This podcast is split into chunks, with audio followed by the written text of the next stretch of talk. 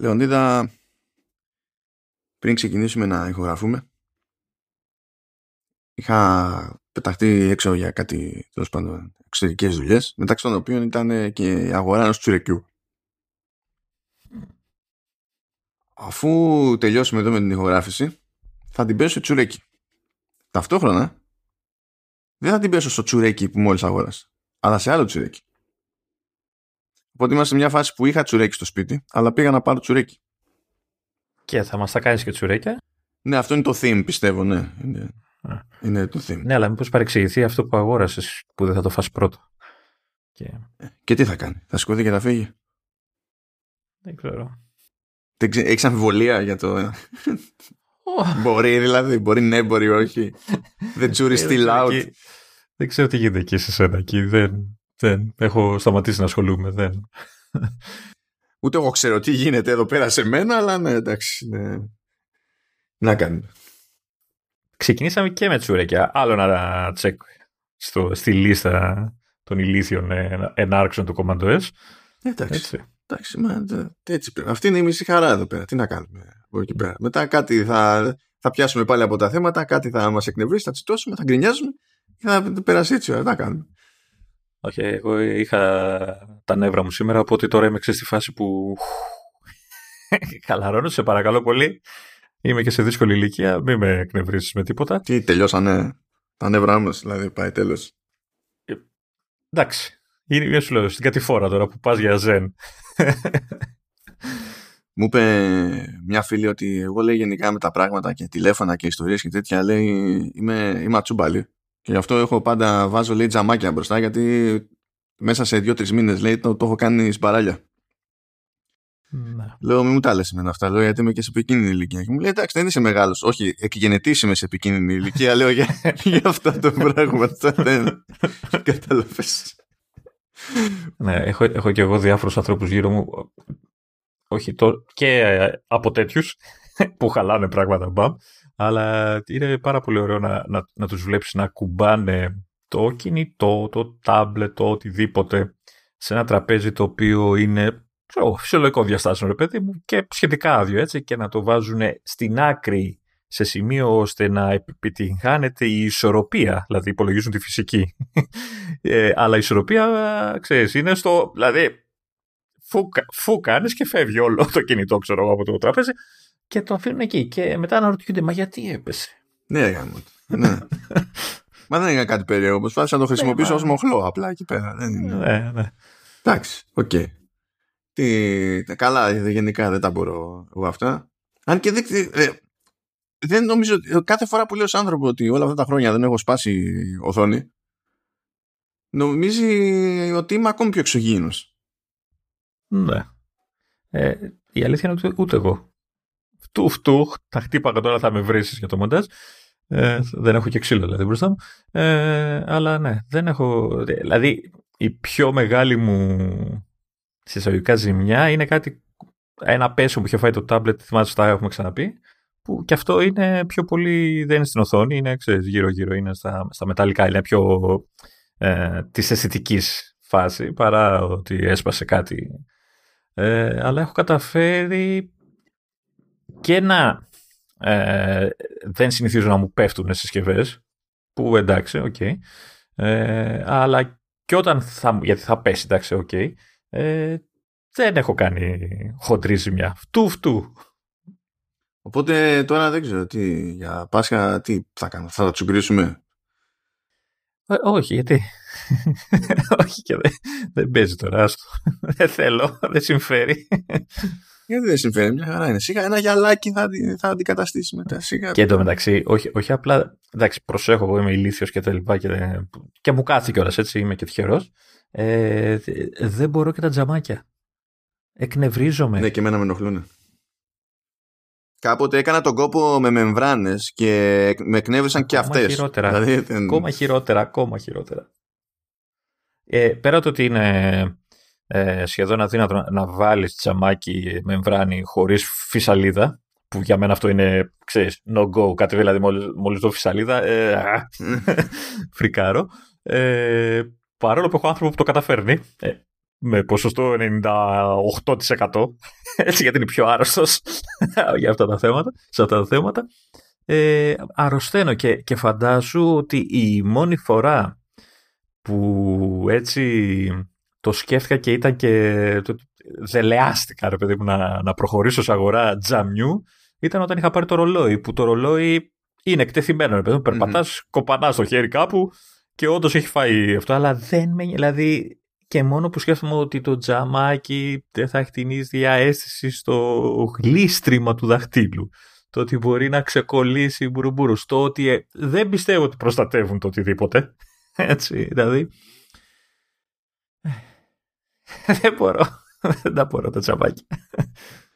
Εντάξει, μιας και πες ο ρολόι εντωμεταξύ, αγόρασε τέτοιο Apple Watch ο Βασίλης, ο Γερακόπουλος.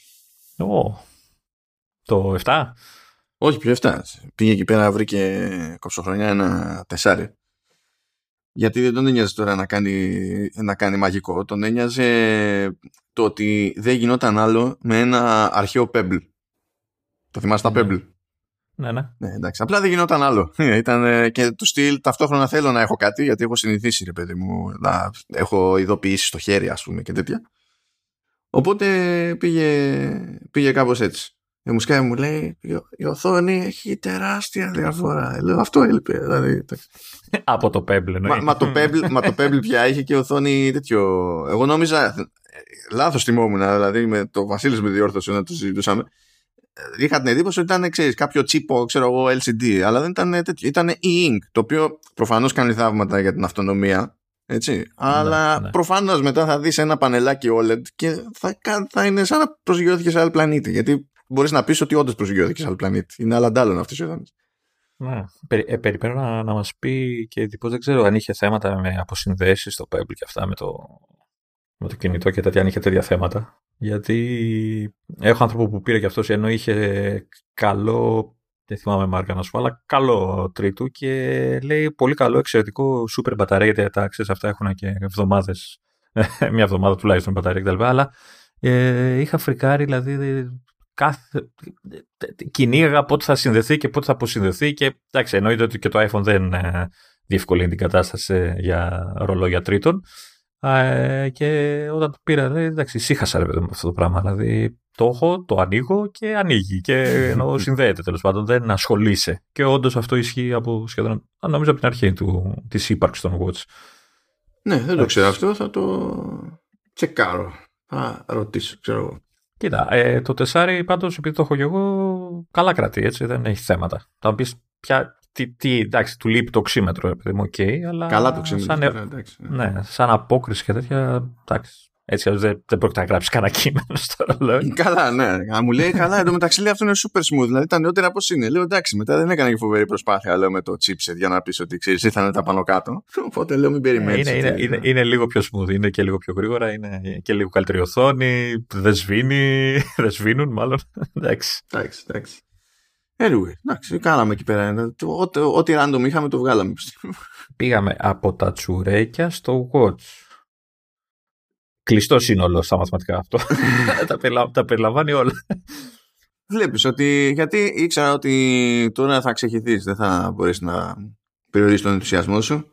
Γιατί περιέργως το μοναδικό πράγμα που έχουμε να πούμε για Apple τι βι Plus αυτή τη φορά είναι ότι λέγεται πως είναι δεδομένο, τουλάχιστον έτσι παρουσιάζεται από συγκεκριμένη πηγή. Που τέλος πάντων υπάρχει μια δραστηριοτικός λόγος να την πάρουν άνθρωποι στα σοβαρά, αλλά δεν μιλάμε για κάτι επιβεβαιωμένο στη τελική και είναι μία επιγή, οπότε δεν παίζει και διασταύρωση στην πραγματικότητα.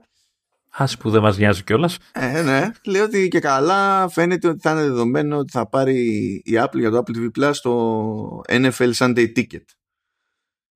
Ε, που είναι ως ένα πακέτο που, δικαιωμάτων που πουλάει το, το εν εφ ελ. Το εν εφ ελ μιλάμε τώρα αμερικάνικο, αμερικάνικο ποδόσφαιρο. Όχι ράγμπι. Δυστυχώς το ράγμπι σε αυτούς που είναι των original αγγλικών είναι κάτι συγκεκριμένο και διαφορετικό από το American football. Αυτό, δηλαδή οι Βρετανοί και στο Commonwealth και τα λοιπά θα πούνε ράγμπι και θα συνεννοηθούμε και αυτό που, για το οποίο θα συνεννοηθούμε, ναι μεν μοιάζει κατά βάση έτσι, ναι, πολύ περισσότερο μοιάζει το American football από ότι μοιάζει το ποδόσφαιρο στο American football. Ε, αλλά δεν είναι ίδιο ακριβώς, οπότε ξέρεις. Θα, θα μου λύσει και μια απορία έτσι, γιατί οι Αμερικανοί ε, θεωρούν λογικό να το λένε American Football, ένα άθλημα που από όσο έχω καταλάβει το ενενήντα τοις εκατό παίζεται με τα χέρια. Ε, ναι, βασικά οι Αμερικανοί, επειδή είναι Αμερικανοί και ε, σε κάποια βασικά πράγματα απλά αποτυγχάνουν να, να δεχθούν ότι υπάρχει ο υπόλοιπος πλανήτης. Επίσης απορούν ε, που εμείς απορούμε με αυτό. ε, ε, μάλιστα είδα σε κάποια φάση μια ατάκα που τε, σχολιάζοντας συγκεκριμένα και αυτή την είδηση εντωμεταξύ, λέει ότι σε μερικές χώρες football σημαίνει κάτι τελείως διαφορετικό από ό,τι στην Αμερική. Όχι σε μερικές χώρες, φυλάκι. Σε όλες. Αλλά σε όλες τις υπόλοιπες. Σε μερικές, δηλαδή δεν μπορούν να συλλάβουν το scale to fail. Ναι, ε, εγώ τρελαίνομαι που γίνεται ο χαμός με το Super Bowl και αυτά που είναι παγκόσμιο τίτλος, έτσι, και είναι μόνο στην Αμερική. Ε, ναι, μα, έτσι πάει αυτό. Εντάξει, όταν το παίζουν ε, σε δύο γειτονιές το άθλημα που λέει ο λόγος, ό,τι και να κάνεις παγκόσμιο θα είναι. Ναι. Αλλά καλά, εντάξει, το, το, το Super Bowl εκεί πέρα είναι και πιο μηντιακό event και γίνεται έτσι κακομοίρας, παίζουν πολλά λεφτά, ας πούμε, είναι ολόκληρο show και τέτοια. Ναι, κάτι, κάτι διάβαζα τώρα με τις διαφημίσεις και αυτά στο ημίχρονο που κάνουν. Ναι, ναι. Τέλος πάντων, αυτό είναι ένα συγκεκριμένο πακέτο που προηγουμένως ήταν στο, στο Direct τι βι, οπότε κάποιος έπρεπε να έχει Direct τι βι στην Αμερική για να δει τέλος πάντων τα ε, παιχνίδια που περιλαμβάνονται στο Sunday Ticket. Αλλά θα κοπεί, λέει, αυτό. Δηλαδή τα δικαιώματα του Direct τι βι ε, κρατάνε και για τη σεζόν του είκοσι είκοσι δύο. Ε, και στην ουσία ό,τι και αν είναι αυτό με την Apple ισχύει ή δεν ισχύει, θα ισχύει από το είκοσι είκοσι τρία. Και τώρα τελευταία φορά που πήρε δικαιώματα η Direct τι βι είχε δώσει λέει ενάμιση δισεκατομμύρια. Και λέγεται ότι για τη, για τη σεζόν του είκοσι τρία μπορεί η τιμή για τον όποιον καλοθελητή, κύριο Team Apple φαντάζομαι εκεί πέρα, ε, θα είναι χοντρικά δυόμιση δισεκατομμύρια. Τώρα πώς θα βγει αυτή η επένδυση από εκεί πέρα. Να, να πω και κάτι άσχετο, μια και κολλάει εδώ στο... Να πω για το, για το Oracle, για το baseball που πήρανε και ξεκίνησε και τα λοιπά, ότι έχουμε και τις πρώτες γκρίνιες, έτσι. Δεν ξέρω αν πήρε το μάτι σου. Ε, που γκρινιάζουν για την περιγραφή και τον τρόπο κάλυψης και τέτοια. Ναι, εντάξει τώρα, γιατί δεν... Στην ουσία δεν είναι ένα άθλημα που... Άθλημα εννοώ όχι το baseball, εννοώ το ζωντανή μετάδοση αθλητικού γεγονότος που δεν γνωρίζει η Apple, είναι πρωτάρα σε αυτό το θέμα. Δεν έχει πολλά παιχνίδια να καλύψει. Αυτό σημαίνει ότι θέλει... Γιατί άκουγα μια σχετική συζήτηση και εκείνη που θα είναι στο ρόλο του σχολιαστή, ας πούμε, ε, δεν είναι ότι θα είναι κάθετες και λίγο να δουλεύουν μαζί και θα δέσουν καλύτερα, γρηγορότερα και, και τα συναφή. Παίζει τώρα ένα, ένα ερωτηματικό για το αν τα, οι ομάδες των σχολιαστών θα είναι κάθε φορά οι ίδιοι ή όχι, γιατί είναι φρέσκια η υπόθεση, με τη λογική ότι κάποιες ομάδες είναι από τη μία ακτή, κάποιες ομάδες είναι από την άλλη ακτή, δηλαδή πιο κοντά, πιο μακριά, και ίσως να, είναι, να μην είναι καν πρακτικό να πηγαίνουν οι ίδιοι σχολιαστές πέρα δόθε. Αυτό που σχολιάστηκε βέβαια είναι ότι φαίνεται να έχει γίνει συνειδητή προσπάθεια στο να έχει ε, περισσότερες γυναίκες από το συνηθισμένο στο σχολιασμό, δηλαδή να προσπαθεί να το έχει χοντρικά πενήντα πενήντα. Οπότε προκύπτουν και νέα πρόσωπα σε τέτοιους ρόλους που σε μεταδόσεις τέλος πάντων σε άλλα δικτύα και τέτοια μέχρι τώρα δεν ήταν ή δεν είναι ακόμα ε, στάνταρ, ή μπορεί να μην ήταν σε αυτές τις θέσεις του βασικού σχολιαστή δηλαδή. Ε, εντάξει, είναι, είναι κάπως. Έχουν και ένα θέμα με το ότι είναι κάτι που είναι στο Apple τι βι Plus. Εντάξει, τώρα είναι τσάμπα. Δηλαδή δεν χρειάζεται καν να είναι συνδρομητής σε αυτές τις χώρες που μεταδίδονται αυτά για να τα δει. Αλλά ταυτόχρονα έχει διαφημίσεις, ε, γιατί έτσι λειτουργεί το πράγμα στο, στις αθλητικές μεταδόσεις. Εικάζω ότι είχε διαφημίσει και πριν. Ναι, είχε διαφημίσει και πριν. Απλά ξέρεις, το concept είναι το είμαι σε, συνδρομη, σε streaming service που το στάνταρ είναι πληρώνω και δεν έχω διαφημίσεις. Ούτε υπάρχει ένα tier άλλο πιο φθηνό που άμα δώσω λιγότερα θα έχω διαφημίσεις. Αλλά ειδικά σε αυτό το προϊόν έχω διαφημίσεις. Και επειδή οι διαφημίσεις αυτές, ξέρεις, έχουν γίνει από τη μεριά, ας πούμε, του, του εμ ελ μπι, ε, σκάνε και διαφημίσεις που είναι ανταγωνιστών της Apple, οπότε εκεί πέρα λες, στάνταρ δεν έκανε through. Δηλαδή κάποια πράγματα απλά ήρθαν έτοιμα ε, από τη μεριά της Apple. Έτσι κι αλλιώς συμμετέχει στην παραγωγή το, το εμ ελ μπι ως διοργανώτρια αρχή κτλ. Αλλά αυτό που με κούφανε περισσότερο είναι που αλλάξανε την γραμματοσυρά και βάλανε τη δική τους Σαν Φρανσίσκο σε όλα τα γραφικά. Τι θα κάνουμε ευρώ τώρα, θα αλλάξουμε την γραμματοσυρά γιατί άλλη δεν μας αρέσει. Α, αυτή είναι κίνηση Apple, εντάξει. Είναι, είναι τα αιμονικά, τα κλασικά. Εντάξει. Anyway, αυτά από Apple τι βι Plus. Από Apple Arcade είχαμε δύο κυκλοφορίες που και αυτές είναι Plus, οπότε δεν έχουμε κάτι καινούργιο. Είναι το Construction Simulator δύο Plus, που λέγαμε την περασμένη φορά ότι έχει βγει και τρία, αλλά για κάποιο λόγο το deal αυτό είναι για το προηγούμενο. Οπότε, οκ. Okay. Και προς Snooker and Pool δύο χιλιάδες είκοσι δύο Plus, αυτό προφανώς είναι πιο φρέσκο. Το οποίο είναι και προσεγμένο αρκετά, έτσι. Έπαιξα λίγο το Construction, δεν το έβαλα καν, αλλά το, το πρώτο το είδα λιγάκι. Αρκετά smooth. Το Construction γιατί δεν το έβαλες, επειδή δεν είχες παίξει το πρώτο και δεν ήξερες. Όχι, γιατί δεν έχω χώρο, δεν έχω χώρο στο μηχάνημα και ήταν θεόρατο. Ας που δεν έχω και ιδέα, ναι, ε, από την ιστορία, το σενάριο. Ε, το, το snooker και το pool ήθελα έτσι λίγο να, να, να δω. Όχι ότι έχω, ξέρω, ότι ξέρω από μπιλιάρδα, αλλά, από μπιλιάρδο, αλλά για κάποιο λόγο από τις ε, απαρχές της καριέρας μου στο gaming, έτσι, ε, πάντα θα είχα ένα μπιλιάρδο, πάντα θα ασχολούμαι κάποια στιγμή με μπιλιάρδο, όπως και με γκολφ. Oh, δεν ξέρω κανένα από τα δύο. Εσύ, α, α, αυτή ήταν η δική σου κατάρα. Εγώ που, για δεκαπέντε χρόνια που είχα τίτλους Warriors, Dynasty Warriors, Samurai Warriors κτλ. Α, ναι, ναι, ναι, αυτό, σε θυμάμαι. Σε θυμάμαι, σε θυμάμαι, σε θυμάμαι. Ήτανε, αυτό ήταν και μούτζα, έτσι, του στυλ. Όταν ήμουν νέοπα στο, στο περιοδικό, φυσικά πάρτο εσπέρα πήξεις για να το γλιτώσουμε εμείς οι υπόλοιποι πιο παλιοί. Μετά καταλήγεις ε, να είσαι ο μόνος που έχει μια υποψία για όλο αυτό το, το, το περίπου υποείδος. Οπότε λες tough luck, θες δεν θες, είσαι ο πιο κατάλληλος και μετά το παντρεύεσαι για πάντα. Ε, και μένεις εκεί. Δεν το κάναμε για να γλιτώσουμε εμείς, απλά ήσουν ο καλύτερος. Κάτσε επίσης να βάλω τα, τη συγκέντρωση και το focus, γιατί αρχίζουν και σφυράνε και θα με βρίζεις. Ωραία. Όλα γύρω σου σφυρίζουν. Ναι, ναι. Ε, ωραίο το, το όποιος δηλαδή γουστάρει έτσι μπιλιαρδάκι είναι προσεγμένη έκδοση. Δεν, δεν ξέρω βέβαια τι διαφορά είχε με το, ξέρεις, το απλό, τι αγόραζες, τι δεν αγόραζες. Πάντως είναι και, και online, έχει απ' όλα. Ασκά, για, να, για να δω λίγο κάτι εδώ πέρα. Να δω θεωρητικά, γιατί εντάξει, αυτή η έκδοση είναι και, είναι και για Mac. Γιατί τώρα τσεκαρά από Mac μεριά, ρε παιδί μου. Αλλά άμα πάω στον developer, να δω τι άλλο stuff. Ναι, βασικά και καλά αυτό είναι τέτοιο, είναι, είναι premium. Μα θες δηλαδή, μπορείς να το αγοράσεις και κάνει οκτώ ευρώ. Αλλά για κάτσε να δω αν έχει και in-app. Δεν έχει καν in-app. Είναι, είναι τελείως old school περίπτωση. Απλά. Ναι, δηλαδή πριν, αν το ήθελε κάποιος, υπήρχε, ξέρω εγώ, έπρεπε να το πληρώσει οκτώ ευρώ. Και άμα είναι στο, τώρα που μπήκε στο arcade, δεν έχει να πληρώσει τίποτα πέρα από τη συνδρομή του, ξέρω εγώ, στο arcade. Ωραία. Cool. Not bad. Not bad.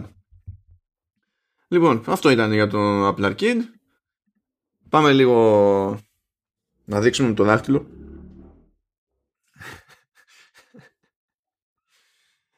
Λοιπόν, που λέτε, ε, όπως η Apple λέει τόσο καιρό ότι κοίταξε να δεις, αν κάνεις συναλλαγές για ψηφιακά είδη στο, στο App Store πρέπει να χρησιμοποιήσεις το δικό μου σύστημα πληρωμών, αυτός ο κανόνας πήγε και στο Google Play Store. Απλά η Google δεν έκανε κανένα ιδιαίτερο κόπο έτσι να το πάρει πολύ σοβαρά. Τον είχε, ρε παιδί μου, εκεί πέρα, ήταν λίγο, ήταν λίγο φάση ελληνικό δημόσιο. Γιατί είσαι κακός τώρα.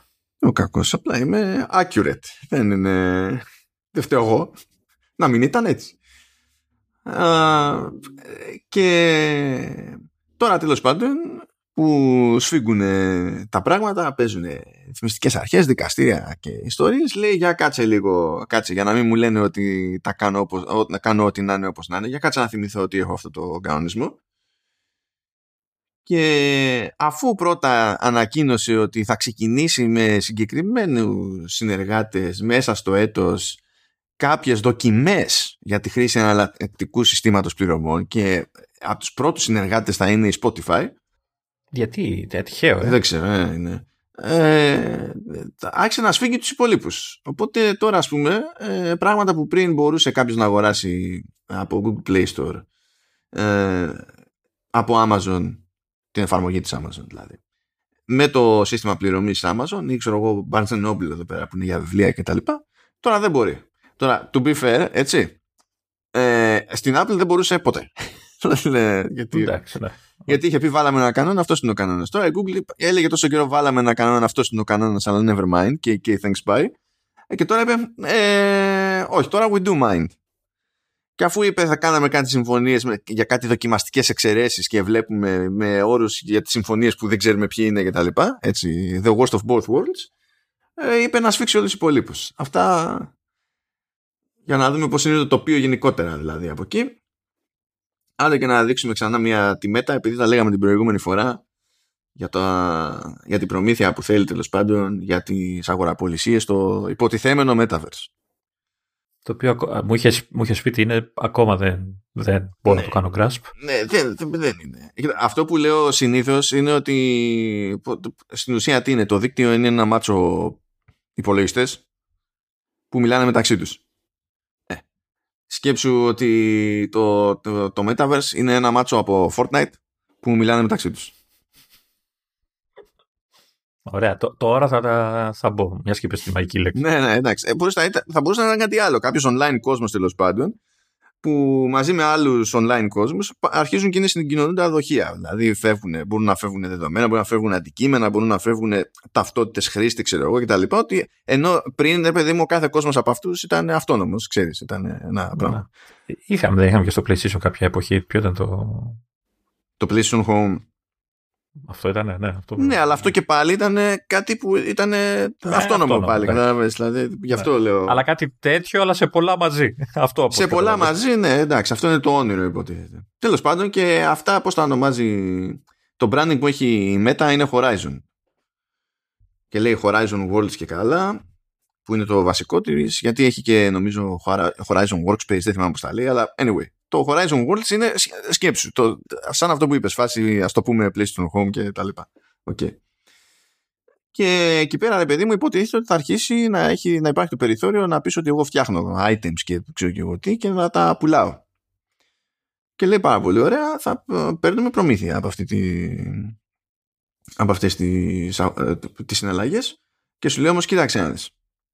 Εμείς ως Horizon, η, η πλατφόρμα είναι Horizon, ε, θα κρατάμε νομίζω κάτι ε, το ονομαστικό είναι είκοσι πέντε τοις εκατό νομίζω, αλλά άμα κάνεις κάτι υπολογισμούς βγαίνει δεκαεπτά και κάτι τέτοιο. Τέλος πάντων, ε, ας πάμε με τα ονομαστικά, είκοσι πέντε τοις εκατό, όχι τριάντα τοις εκατό σαν τους άλλους, Ράβος, ναι, mm. είναι αυτό.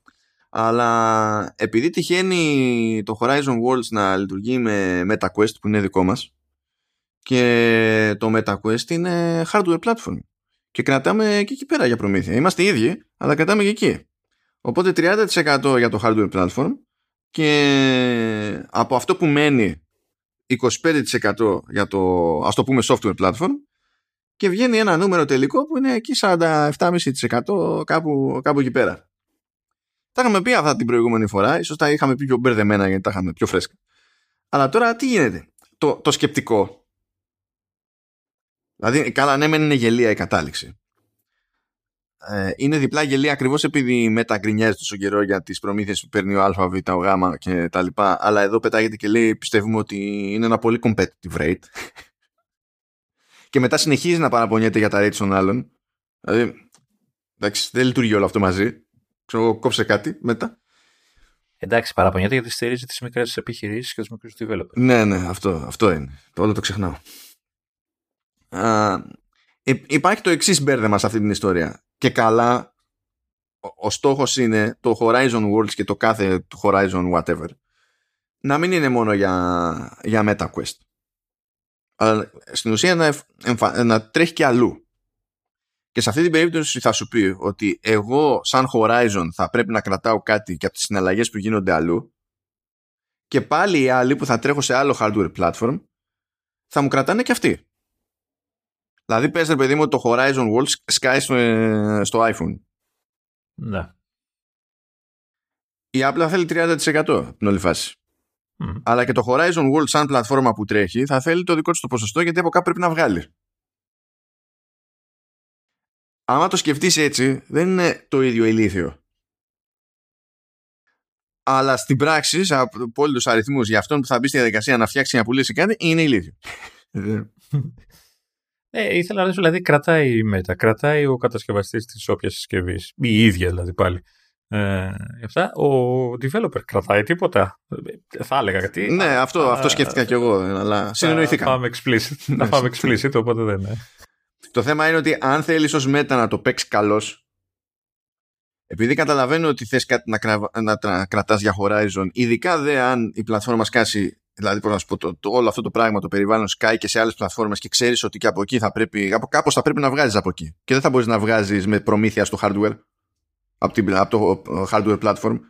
Θα μπορείς να βγάζεις μόνο από την προμήθεια που κρατάς εσύ. Όπως, κάνει και, ε, όπως συμβαίνει και με Roblox, ας πούμε. Θα είσαι άλλο ένα Roblox, ας το πούμε έτσι.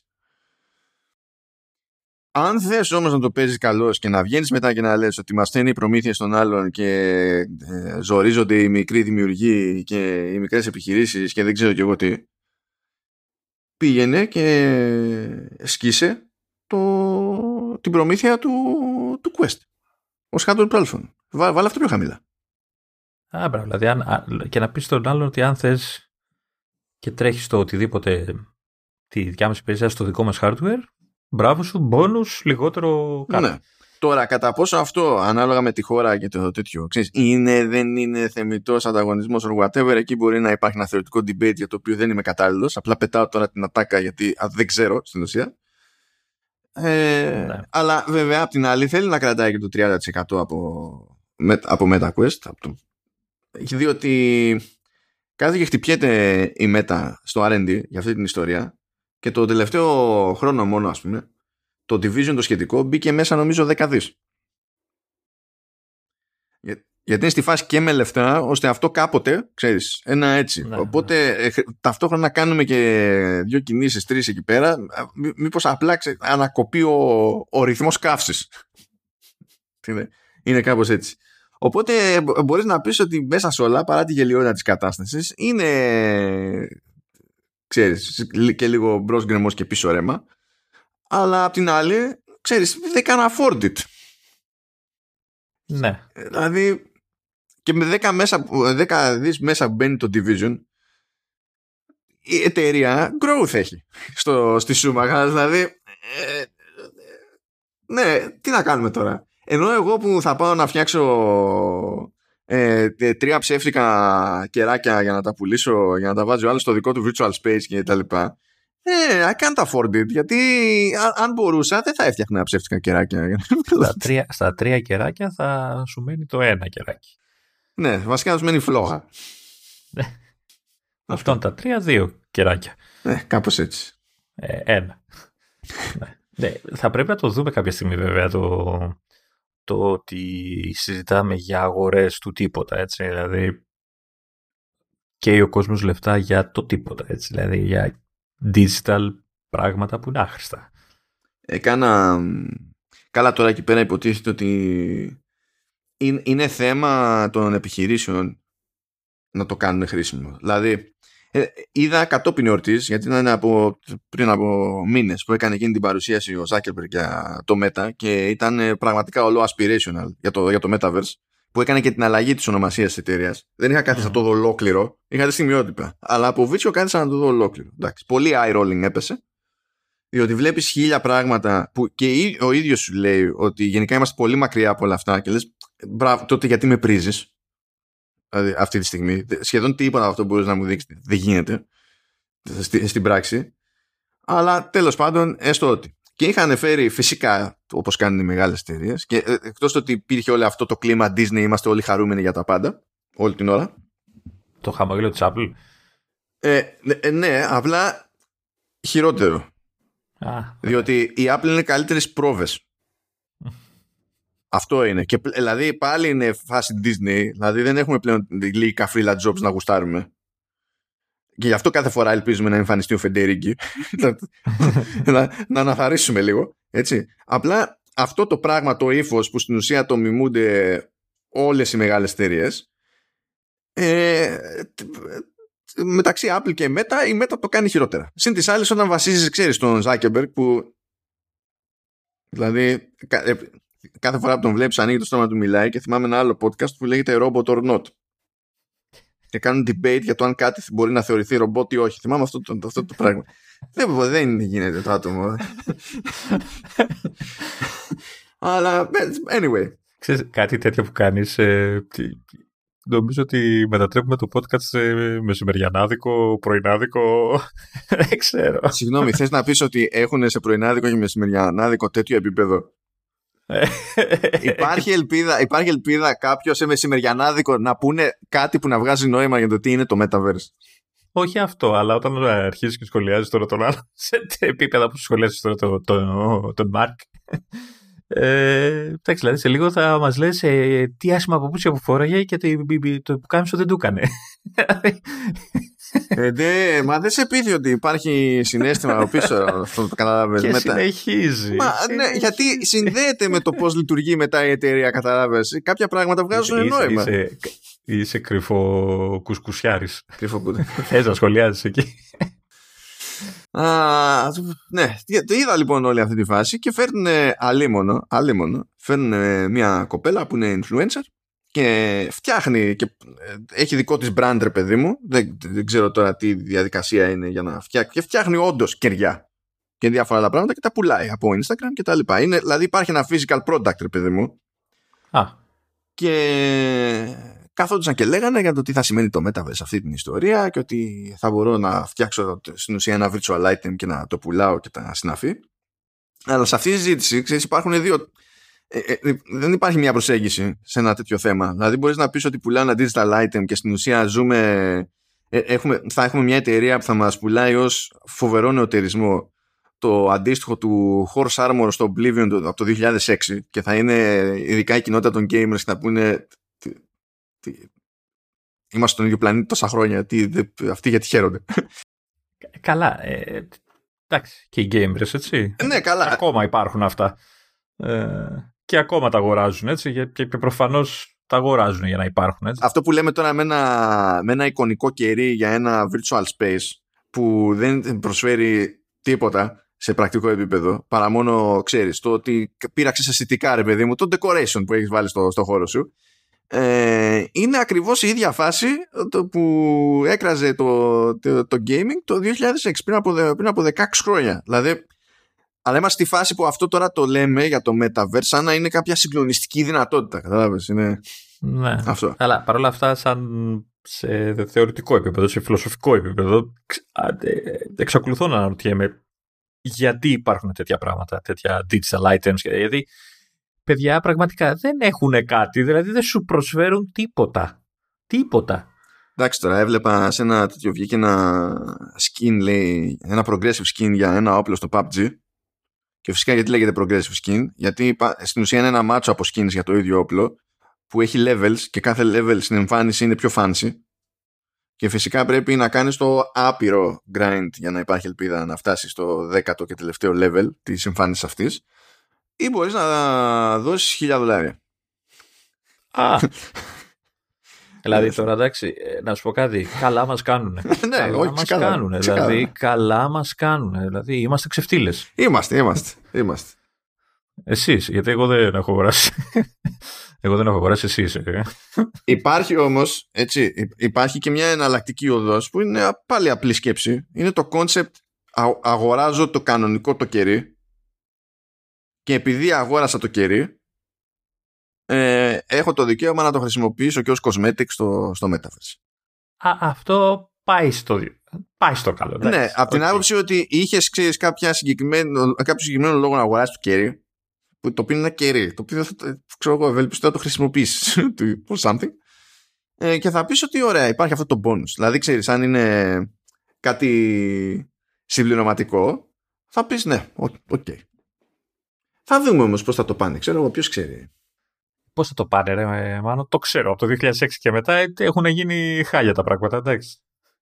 Ε, εν τω μεταξύ, αρρωσταίνω γιατί βλέπω τώρα το γυρνάω στο gaming πάλι έτσι. Βλέπω Deluxe Edition. Τι έχει, πέντε άχρηστα αντικείμενα. Για το λέει Deluxe. Και είναι δέκα ευρώ πάνω η έκδοση. Δεν τα θέλω. Όποιος ακούει και λέει, OK, boomers. Ναι. Να τα, να τα... Ε, πρώτα απ' όλα δεν είμαστε boomers. Δηλαδή by definition δεν είμαστε boomers. Είμαστε σε άλλες γενιές. Αλλά ακόμα και έτσι να τα θυμάστε αυτά. Γιατί θα έρθει η σειρά σας. Να σου πω κάτι, ε, εγώ το δέχομαι. Πες ότι είμαι γέρος και μου φαίνονται. Πες, πες, λέω έτσι. Δεν είμαι. Ε, και μου φαίνονται παράξενα. Αλλά είναι βλακεία. Ό,τι ηλικία και να έχει, να είσαι, είναι. είναι βλακεία. Δηλαδή, τι σε νοιάζει να αγοράσεις να δώσεις πέντε ευρώ και δύο ευρώ και μην πω και παραπάνω για να πάρεις τι στο Animal Crossing, ξέρω εγώ, ή στο. Πέσα ένα τέλος πάντων, να πάρεις αυτό το skin που είπες στο όπλο, λες και θα αλλάξει κάτι, θα το βλέπεις κόκκινο αντί για μαύρο. Παρατήστε με. Εντάξει, και εμένα δεν με ενδιαφέρουν αυτά, αλλά τι να γίνει, ξέρω εγώ. Δεν είναι ότι αν, δεν, α, αν υπάρχει κάτι να κερδίσω που είναι πιο fancy μέσα στο παιχνίδι, αλλά να το κερδίσω με, στη φυσιολογική ροή του παιχνιδιού. Παίζοντας. Ναι, θα το κάνω τον κόπο. Και όταν λέω φυσιολογική ροή του παιχνιδιού, όχι είναι στημένο ώστε να πρέπει να πεθάνω παίζοντας για να πάρω ένα αντικείμενο. Σε αυτή την περίπτωση δεν ασχολούμαι. Δεν με ενδιαφέρει αν είναι πόσο cool δείχνει κτλ. Διότι βλέπω ότι στην πραγματικότητα με δουλεύουν μέσα στη μούρη μου και όταν παίζω, δεν παίζω για να λέω α, τι ωραία που με δουλεύουν μέσα στη μούρη μου. Είναι, δηλαδή είναι άλλο στόχος. Ναι. Αλλά ναι, anyway. Ε, δεν περίμενα να πέσουμε τόσο στα βαθιά εδώ πέρα. Δεν πειράζει, ωραία ήταν. Ε, μα πιάσαν τα φιλοσοφικά μου ερωτήματα. Τα προσέχεις αυτά. Προσέχεις. Oh. Δεν είναι. Ε, θα, θα σε περάσουν για σοβαρά άτομα. Μετά τα άλλα δηλαδή. όχι, όχι, παιδιά. Τώρα, ωραία. Συνεχίζουμε εκεί την κατρακύλα. Ε, λέει λοιπόν είναι εκεί ότι Samsung και Oppo θα μπουν στη διαδικασία να δίνουν περισσότερο πόνο με δικά τους custom chipsets. Θα πείτε τώρα καλά η Oppo που έχει αρχίσει, τέλος πάντων έχει φτιάξει ένα image processor δικό της που το λέει Mari Silicon X. Θα μπει στη διαδικασία να φτιάξει και application processor το, το οποίο τέλος πάντων σκεφτείτε το είναι σαν ένα default τσιπάκι αλλά χω, χωρίς να είναι τα πάντα όλα πάνω, δεν έχει το modem ξέρω εγώ or something. Ενώ σκοπεύει να φτιάξει και δικό της system on chip, το σοκ, κάποια στιγμή για μελλοντικές ε, συσκευές. Τώρα, το αν θα προσπαθήσει να είναι high-end με τη μία ή όχι, συνήθως δεν πάει έτσι, δεν ξεκινάς με το καλημέρα σε πιο high-end. Ε, οπότε μπορεί να, είναι, να το πάει mix and match. Θα πει κάποιος για την Oppo. Εντάξει, η Oppo ανήκει στην τελική και σε ένα σύνολο από brands που έχουν κοινή ιδιοκτησία, οπότε ίσως έχει, να έχει ένα νόημα σε κλίμακα τέλος πάντων παραπάνω να πούν στη διαδικασία να το κάνουν αυτό.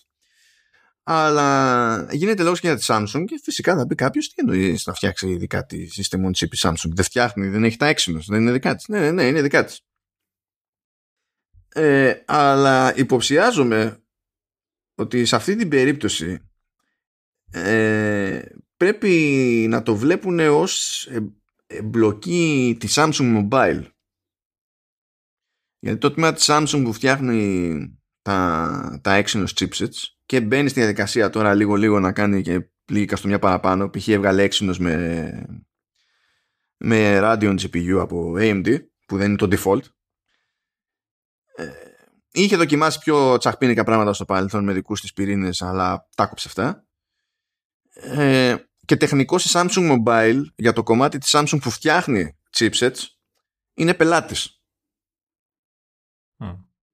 Με την ίδια λογική που είναι πελάτης η Samsung Mobile και για το τμήμα της Samsung που φτιάχνει οθόνες.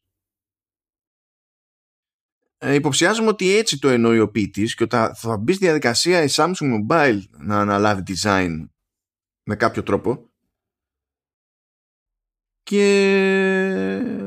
Ναι, δεν ξέρω. Αυτό είναι πολύ έτσι... Θα είναι awkward. Υποθέτω ότι όλο αυτό γίνεται για να πιάσουμε την Apple τώρα, έτσι, που έχει κάνει θόρυβο με τα καινούργια της τσιπάκια. Όλο αυτό. Ε, μάλλον, ναι. Τώρα δεν ξέρω... Άρα, άρα θεωρητικά είναι και λίγο θέμα αγωγή του, κυρίως για τη Samsung, που υποτίθεται είναι ο πιο άμεσος αντίπαλος. Ναι, ναι. Ε... Δεν ξέρω πόσο νόημα για την άποψη ότι στην, στην, ίδια, στην ίδια αδυναμία θεωρητικά είναι και η Qualcomm. Που η Qualcomm είναι ο μεγαλύτερος παίκτης σε αυτό το κομμάτι. Δηλαδή προμηθεύει και την κουτσιμάρια, έτσι. Και, και αυτοί μου κάνουν εντύπωση που δεν έχουν ξέρεις, κινηθεί λίγο πιο γρήγορα κάπως κάτι να... Αυτοί έχουν πει ότι θα κινηθούν. Αυτοί αγοράσανε startup που δε, δε, στην ουσία είναι για chip design που έτρεξαν τύποι που έφυγαν από την Apple, τους αγόρασε με τη μία και τώρα είμαστε στη φάση που μέχρι, επειδή χρειάζονται χρόνο αυτά τα πράγματα είναι κάνουμε ό,τι κάνουμε με το, με το κλασικό μας το μοτίβο αλλά ελπίζουμε σε το πρώτο δείγμα δουλειάς και όχι απαραίτητα φάνση μέσα στο επόμενο έτος και κάτι πιο legit, ξέρω εγώ, το μεθεπόμενο και τα... Δηλαδή αυτοί έχουν, έχουν μπει σε έναν δρόμο, αλλά η Qualcomm έχει,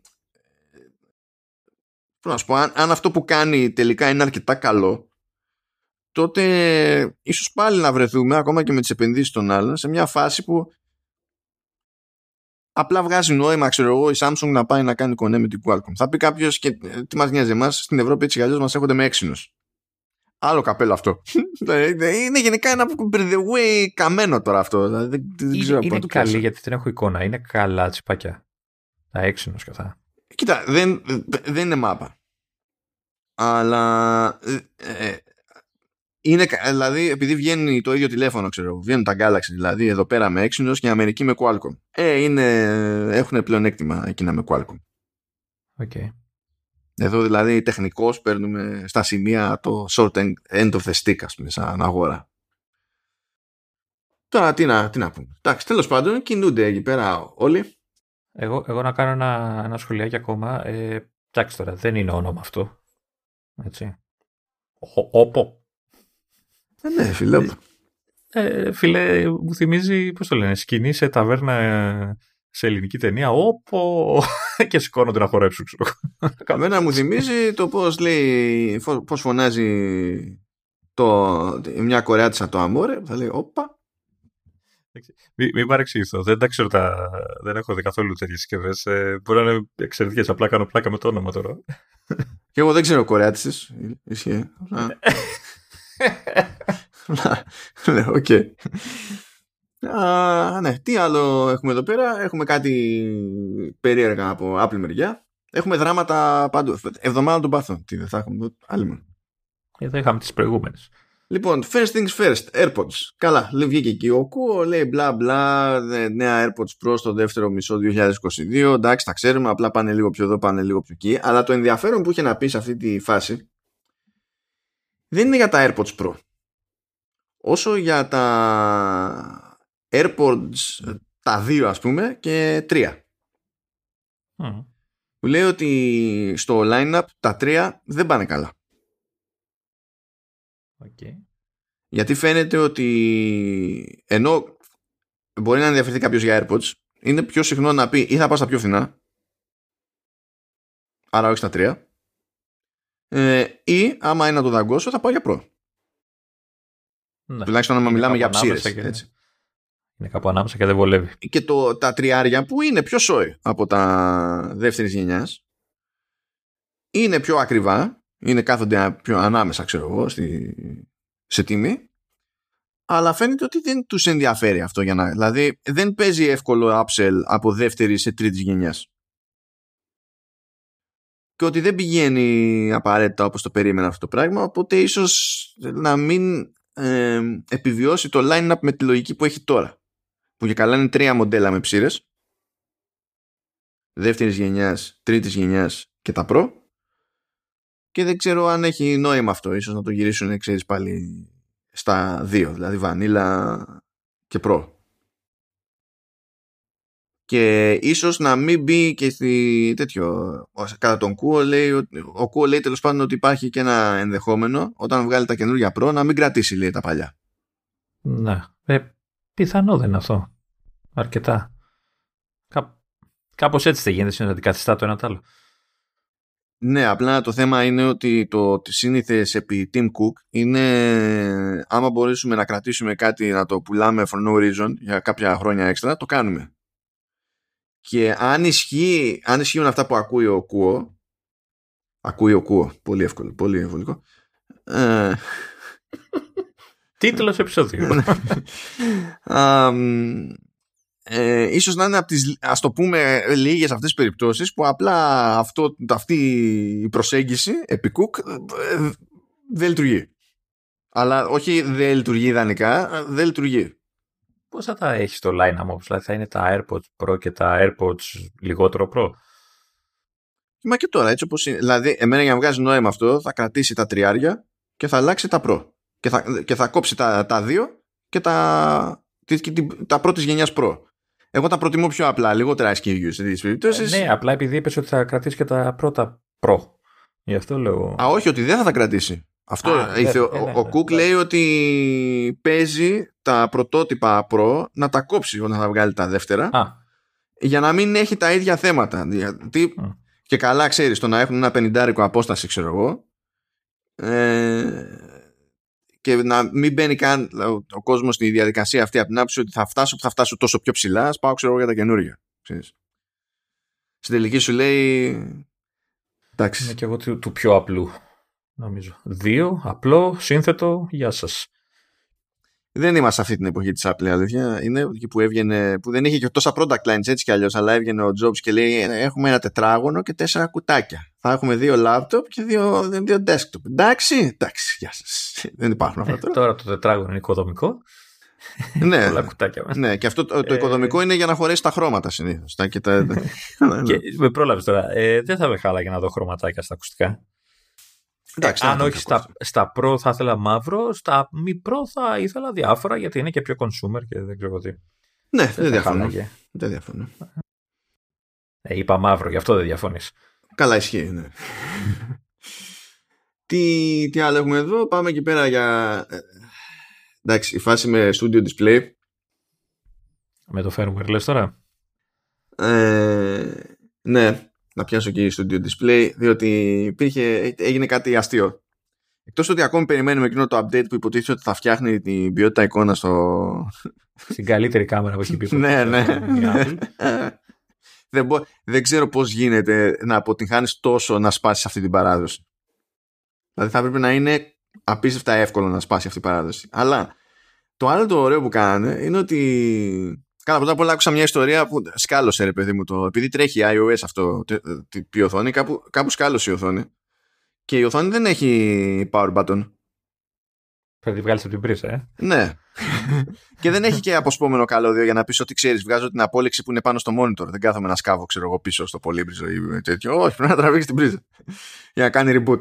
Λες, μ, μ. Ε, αλλά το άλλο είναι ότι. Ε, Βγήκε ρε παιδί μου το δεκαπέντε τέσσερα ένα το iOS. Και όταν έγινε αυτό, σταμάτησε να κάνει sign τα certificates για την έκδοση δεκαπέντε τέσσερα. Όπως κάνει συνήθως έτσι, άλλωστε. Που σημαίνει ότι δεν μπορεί να κάνεις downgrade σε προηγούμενη έκδοση. Έτσι. Ναι.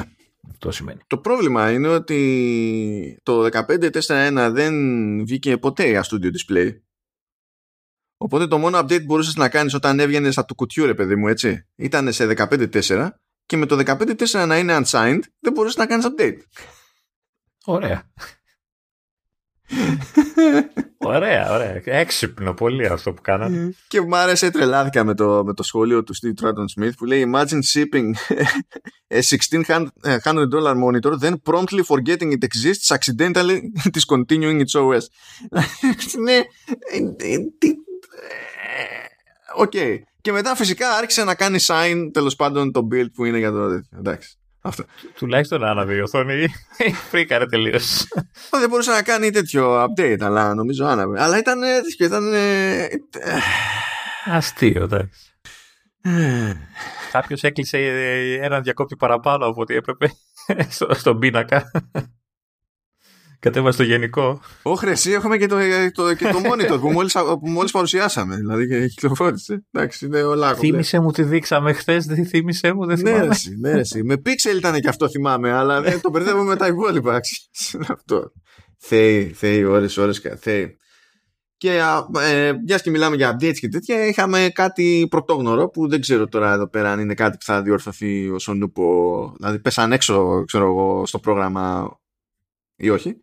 Αλλά το ψηλό στάνταρ είναι ότι αν βγαίνει η νέα έκδοση ε, macOS, καλά γίνεται και σε iOS αυτό, αλλά τώρα κοιτάμε για την περίπτωση του macOS, που έχει κάποια security fixes, βγαίνει, βγαίνει προφανώς για την τελευταία, την νεότερη μεγάλη έκδοση, ας πούμε, στην προκειμένη περίπτωση για Monterey, και συνήθως βγαίνουν αυτά τα fixes και για τις δύο προηγούμενες, που οι δύο προηγούμενες εδώ είναι Big Sur και Catalina. Όχι για να βάλουν λειτουργίες, αλλά τουλάχιστον για να κλείσουν τρύπες ασφαλείας. Και ίσως και για πρώτη φορά για τα χρόνια που ισχύει αυτό το μοτίβο, ε, βγήκαν security fixes για Monterey αλλά βγήκανε τριάντα μία Μαρτίου, δηλαδή βγήκε το δώδεκα τρία ένα, και τα security fixes που έχει εκεί, ή τουλάχιστον συγκεκριμένα δύο εξ αυτών, ε, δεν πατσαρίστηκαν στα... στις προηγούμενες δύο εκδόσεις του macOS. Και δεν ξέρει κανένας αν είναι κάτι που απλά πήγε πίσω ή έχει αλλάξει κάτι στο κατά πόσο ασχολούνται. Ε, θέλω να πιστεύω ότι απλά υπάρχει καθυστέρηση τώρα, δεν νομίζω.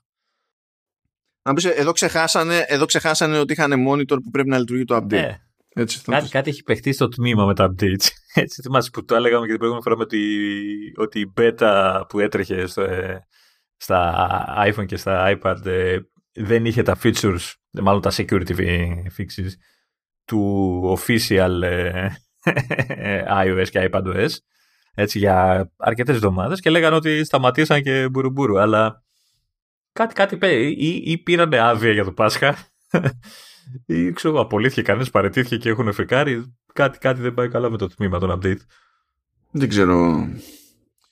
ε, και από εκεί πέρα, γιατί άλλο έχουμε παράπονα? Έχουμε για το Final Cut Pro. Ε, έχει σκάσει μια ανοιχτή επιστολή που μπορεί να την υπογράψει όποιος θέλει, αλλά γενικά σαν προσπάθεια αυτό, αυτή η επιστολή έχει ξεκινήσει από επαγγελματίες βιντεάδες. Και όταν λέμε βιντεάδες, εννοούμε που να είναι στο χώρο του κινηματογράφου, της τηλεόρασης κτλ. Ε, όχι τόσο του YouTube και τα συναφή. Ε, και μπαίνουν και στη διαδικασία αυτοί που υπογράφουν, τέλος πάντων, που έχουν υπογράψει μέχρι στιγμής τουλάχιστον το αρχικό, την αρχική έκδοση, ε, να αναφέρουν και κάποια δουλειά που έχουν κάνει. Ξέρεις, κάποια σειρά, κάποια ταινία, ξέρω εγώ, και τέτοια, για να φαίνεται, ρε παιδί μου, ότι έχουν δουλέψει σε κάτι που έχει μια κλίμακα. Και στην επιστολή αυτή υπάρχουν και μερικά, τέλος πάντων, μερικές προτάσεις, μερικά, ας το πούμε, παράπονα και, και τα λοιπά, για να στηριχθεί καλύτερα το Final Cut Pro. Και η φάση δεν είναι, ενώ θέλουν κάποια πράγματα να βελτιωθούν στο Final Cut Pro, π.χ. λέει, είναι, το Final Cut Pro είναι, εξακολουθεί να είναι στημένο σαν να είναι ένα εργαλείο που θα είναι για ένα άτομο, και όλο το κομμάτι που είναι να γίνει στο Final Cut Pro θα γίνει από ένα άτομο. Όταν μιλάμε για μεγάλες παραγωγές, είναι συνηθισμένο να μην είναι ένα άτομο που κάνει το edit, και πρέπει όλοι αυτοί που συμμετέχουν να έχουν πρόσβαση σε ένα κοινό pool, ας πούμε, από assets, και να μπορούν να συνεργάζονται χωρίς να διαλύει ο ένας τη δουλειά του άλλου ή να περιμένει ο ένας να τελειώσει ο άλλος τη δουλειά του και τα συναφή. Πώς προς αυτό το Final Cut δεν προσφέρεται. Ε, και γενικά, επειδή ε, έχει κάποιες ιδιαιτερότητες εδώ και εκεί, ως προς το τέτοι, τέτοιου είδους πράγματα, ρε παιδί μου, σε υποστήριξη, ε, είναι, είναι δύσκολο να το χρησιμοποιήσουν ε, στις δουλειές. Και να λέμε είναι δύσκολο, δεν είναι αυτοί που έχουν υπογράψει αυτή την επιστολή γουστάρουν Final Cut Pro. Ναι. Αλλιώς δεν θα μπαίνουν σε αυτή τη διαδικασία. Αλλά σου λέει, ας πούμε, ότι αν εγώ είμαι σε μια παραγωγή Netflix, το Netflix έχει, η Netflix έχει μια, έχει μια λίστα με εξοπλισμό και software που είναι certified. Ε, στο software δεν είναι certified το Final Cut Pro. Πράγμα που σημαίνει ότι αν εγώ πρέπει να κάνω δουλειά για Netflix, δεν μπορώ να τους κάνω, δεν θα με αφήσουν να την κάνουμε Final Cut. Δεν έχει σημασία αν μ' αρέσει, αν θα κάνω παπάδες, αν θα είναι super, ξέρω και τέτοια. Ναι. Δεν έχει να... Σου λέει, απλά δεν μπορώ. Να υποθέσω, δεν έχει απαντήσει ακόμα κανείς. Όχι, μα είναι φρέσκο αυτό. Είναι δεκαεννέα Απριλίου ανέβηκε αυτό.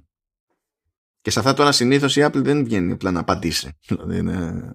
Ακόμα και αν είναι να κάνει κάτι γι' αυτό, δηλαδή κάπως. Δεν το no. πηγαίνει έτσι. Και σου λέει, ρε παιδί μου, ότι εγώ θέλω... Είναι ένα... Ε, μάλλον Γάλλος από ό,τι βλέπω, ας πούμε, και σου λέει ότι εγώ θέλω να χρησιμοποιήσω Final Cut Pro. Το ξέρω το Final Cut Pro. Θα κάνω καλά τη δουλειά μου στο Final Cut Pro. Αλλά... Ε, για να το χρησιμοποιήσω πολλές φορές πρέπει να πλακωθώ με παραγωγούς, με, με άλλους editors κτλ. Απλά για να με αφήσουν να κάνουν δουλειά μου στο Final Cut Pro. Οπότε το ζήτημα δεν είναι πρωτίστως, ξέρω εγώ, η ποιότητα του εργαλείου. Και σου λέει, ρε παιδί μου, ότι υπάρχουν προκαταλήψεις στο χώρο. Ε, οπότε όταν είναι κάποιος να διαλέξει τέτοια εργαλεία, δεν θα μπει στη διαδικασία να σκεφτεί το Final Cut όπως παλιότερα. Παλιότερα ήταν και λίγο αλλιώς.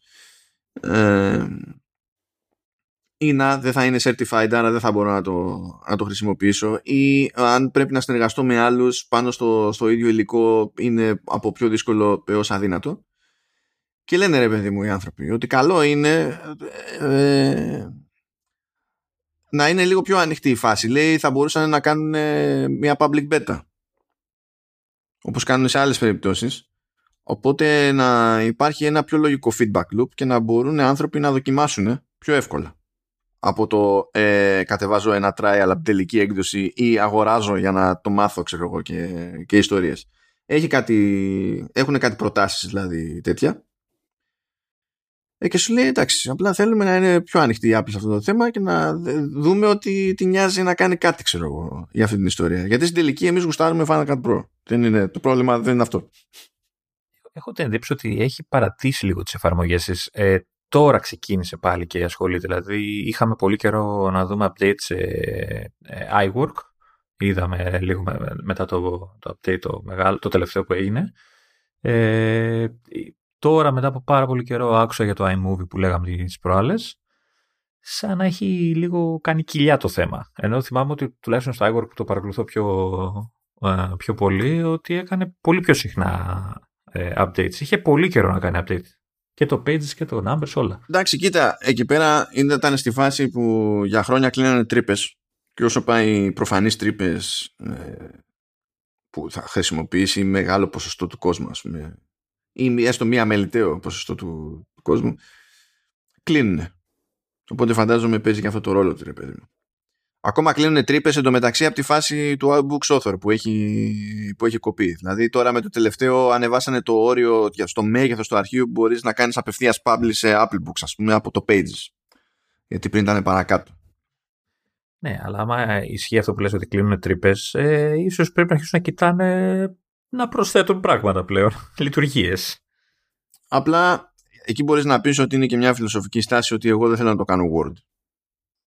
Δεν σου είπε κανείς να το κάνεις Word, αλλά βάλε πράγματα. Ξέρω, ε, δεν μπορεί να μην έχει πράγματα που θέλουν να μην, ε, που δεν μπορούν να προσθέσουν. Καταλαβαίνω τι λες, απλά είναι διαφο- αυτό που θέλω να πω είναι ότι είναι άλλο καπέλο η σουίτα και το iWork. Και άλλο το Final Cut, που το Final Cut είναι για χρήση ε, βαριά. Ναι. δηλαδή, ε, okay. δηλαδή δεν, δεν το παίρνεις για να κάνεις το χαβαλέ σου, ρε παιδί μου, το Final Cut. Οπότε εκεί πέρα ο τυπικός χρήστης είναι hardcore χρήστης. Mm. Ο τυπικός χρήστης του iWork δεν είναι και καλά hardcore χρήστης.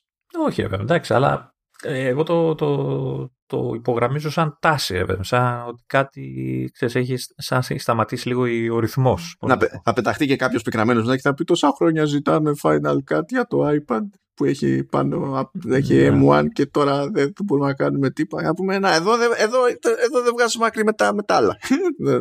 Μπορεί να ετοιμάζουν αυτό και να έχουν καθυστερήσει, δεν ξέρεις. Ε, μα, εσύ τώρα βάλανε, αλλάξανε πράγματα στο iMovie για iOS και iPadOS. Και δεν τα βάλανε στο iMovie για Mac. Δηλαδή βάλανε υποστήριξη για να κάνεις import το project που ξεκίνησες σε iMovie, αλλά αυτό το που κάνανε τώρα με, τη, με τα τελευταία updates, το πετάς υλικό και φτιάχνει magic movie με machine learning κτλ. Στην έκδοση του desktop δεν γίνεται. Α, ωραία. Κάνανε και εκεί update, όμως δεν κάνανε. Κάνανε update για να υποστηρίξει τα project που ξεκινάς έτσι στο τέτοιο, στο, σε iPhone και iPad.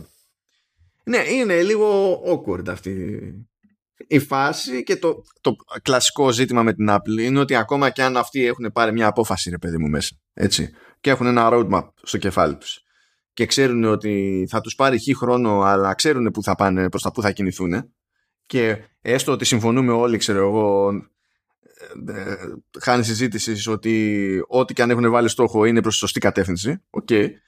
Επειδή δεν μιλάνε, δεν λέει κανένας τίποτα. Δεν έχεις ιδέα. Αυτό, ε, όταν είσαι επαγγελματίας, σε σφίγγει περισσότερο. Ναι, γιατί ξέρεις και τι, τι, τι, το σκοπό τους, τους στόχους τους. Εσύ λες ότι έχω επενδύσει στο να μάθω το Final Cut Pro, γιατί το, όταν μαθαίνεις κάτι τέτοιο, έχει, αυτά, αυτό το software έχει πάντα τις ίδιες συγκρασίες του. Δεν είναι ότι δεν μπορείς να δουλέψεις κι αλλού, δεν είναι ότι δεν μπορείς να μάθεις κι αλλού, αλλά το να μάθεις και κάτι άλλο είναι κάτι που παίρνει χρόνο για να το μάθεις ανάλογα καλά.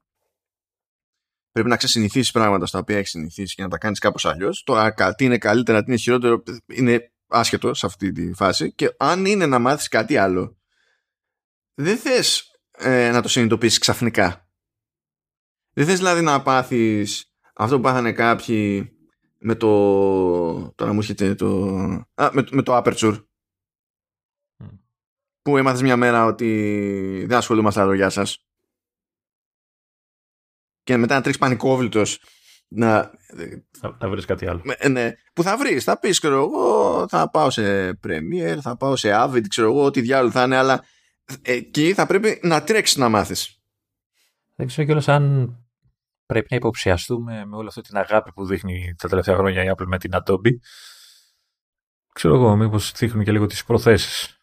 Δεν ξέρω. Τεν, τε, τεχνικώς μπορείς να πεις ότι προσπαθούν να δείξουν αγάπη με Adobe πολλά χρόνια. Δεν είναι καινούργιο αυτό. Αλλά και πάλι κάνανε τον κόπο να τον κάνανε. Δεν ξέρω, δεν ξέρω τι κάνει αυτό το τμήμα με τα Pro Apps. Δηλαδή ενώ υπάρχει η Pro Workflow Team που μπλέκει με το design γενικότερα του software και το design των πιο high-end Mac κτλ. Δεν έχω καταλάβει τι κάνει αυτό το Pro Workflow ε, Team ε, συστηματικά στο θέμα του Pro Software. Και καλά ό,τι και να κάνει το Pro Workflow Team. Γιατί αυτοί είναι εκεί πέρα από την άποψη ότι κάνουν consulting τέλος πάντων, περισσότερο και δοκιμές κτλ. Δεν έχει κανένα την παραμικρή ιδέα για το αν αυτοί που ασχολούνται με τα Pro Apps είναι, ξέρω εγώ, δύο φίλοι στην ίδια γειτονιά ή αν είναι διακόσια άτομα. Δεν, δεν, δεν, δεν έχουμε ιδέα. Ε, βέβαια, να κρατήσουμε έτσι ένα μικρό καλάθι για να πούμε ότι ο Ιούνιος κοντά είναι. Είναι η εποχή για Pro, developers και δεν ξέρω τι. Μήπως κρατάνε εκεί να μας δείξουν καμιά έκδοση με το όποιο ίσως καινούριο μηχάνημα που, που θα πλασάρουν. Μήπως τα κρατάνε για εκεί. Γιατί, γιατί, γιατί άμα δείξουν κανένα Mac Pro και είναι wow και αυτά, θα πρέπει κάπως να το δείξουν να λειτουργεί, ρε παιδί μου, να έχει κάτι που να το, να το εκμεταλλεύεται. Μπορεί να είναι μια καινούργια έκδοση του Final Cut που να έχει όλα αυτά που θέλουν, ξέρω. Λέω εγώ τώρα. Mm, ναι. Εντάξει. Χλωμό, αλλά λέμε. Oh, λοιπόν, πάει και αυτό, πάει και αυτό το, το παραπώνει. Ε, τώρα πάμε σε κάτι έτσι πιο, πιο άκακο. Επειδή ο συνήθως κάθε χρόνο βγάζει τέλος πάντων ένα, το λεγόμενο Environmental Progress Report. Η Apple έβγαλε του είκοσι δύο και λέει τέλος πάντων για το πώς θα, πώς θα πάει γενικά με, το να, με την εξάλειψη των πλαστικών από συσκευασίες, την ανακύκλωση διαφόρων υλικών, Τη, τη χρήση υλικών από ε, ηθικές πηγές τέλος πάντων που λένε, ε, και, τα, και τα συναφή, το τι κάνει εσωτερικά με, για να ανακυκλώσει το οτιδήποτε, το αν θα κάνει δωρεά τώρα για την Παγκόσμια ημέρα της γης και τα συναφή που πάντα κάνει και πάει λέγοντας. Α, απλά εντάξει, έχουμε εδώ κάποια θεωρητικά νούμεράκια. Θα τα αναφέρω για την ιστορία. Λέει, ας πούμε, ότι περίπου το είκοσι τοις εκατό λέει όλων των υλικών που χρησιμοποιούνται σε προϊόντα της Apple, που χρησιμοποιήθηκαν σε προϊόντα της Apple το είκοσι είκοσι ένα, ήταν, προήλθαν από ανακύκλωση, που είναι, λέει, το υψηλότερο ποσοστό που έχουν πιάσει ποτέ. Παρ' όλα αυτά φαίνεται χαμηλό. Έτσι, μπορεί να είναι το υψηλότερο. Ε, ναι, ναι. Δεν είναι. είναι... Στην, αλλά στη, σε, στην πράξη είναι υψηλό. Mm. Ε, νομίζω, αν θυμάμαι καλά, λένε ότι χρησιμοποίησαν για πρώτη φορά ανακυκλωμένο χρυσό, ο οποίος χρυσός είναι για τα τσιπάκια, είναι στα, στις ενώσεις. ε, πω, πω, είχα απάντηση γι' αυτό και για κάποιο λόγο μου διαφεύγει, γιατί είχα διαβάσει συγκεκριμένα, γιατί και τώρα για κάποιο λόγο το, το, το χάνω. ε, Λέει ότι τέλος πάντων διπλασίασε τα, τη χρήση ανακυκλωμένων ε, ε, τέτοιων ε, σπανίων ορυκτών, όπως το κοβάλτιο, ξέρω, και τέτοια. Και προσπαθούν να δίνουν πόνο όσο, όσο μπορούν. Ε, από τα, έτσι, τα υψηλά, λέει λοιπόν ότι το είκοσι είκοσι ένα, λέει, το πενήντα εννέα τοις εκατό όλου του αλουμινίου που χρησιμοποιήθηκε για τα προϊόντα της ήρθε από ανακύκλωση. Ενώ, λέει, έχουμε πλέον αρκετά προϊόντα που το αλουμίνιό τους είναι Όλο από ανακύκλωση. Α, τα πλαστικά, λέει, στο τέτοιο, στη συσκευασία έχουν πέσει στο τέσσερα τοις εκατό και ότι από το δύο χιλιάδες δεκαπέντε μέχρι τώρα έχει, έχει πέσει η χρήση πλαστικού στις συσκευασίες της κατά εβδομήντα πέντε τοις εκατό. Αυτό ξέρεις σημαίνει, έτσι, ότι για να το εξαλείψουν τα επόμενα καλώδια θα είναι χάρτινα. Ναι, καλά, τώρα σε, σε καινούριο Mac ε, είναι με, με πλεκτό, άμα δεις. Ναι. Όχι χάρτινα, χάρτινα. Έτσι και να τους χαλάνε σαν χάρτινα. Οπότε... Καλά, ναι, εντάξει, απλά θέλω να σου πω. ε, και, και δίνουν πόνο. Αυτό το μεταξύ για το χρυσό είναι ότι, νομίζω το είπα και πριν, ότι για πρώτη φορά χρησιμοποιεί ένα ανακυκλωμένο χρυσό η Apple. Μαζέψαν τα δόντια, τα δόντια των, των υπαλλήλων. Τι... Ναι, κάτι τέτοιο. Α, λέει και στη, και στη μητρική και, στα, και, σε, και σε καλωδίωση στη νευρόστια κάμερα, λέει, και στις οποίες κάμερες των άιφον δεκατρία και άιφον δεκατρία Pro.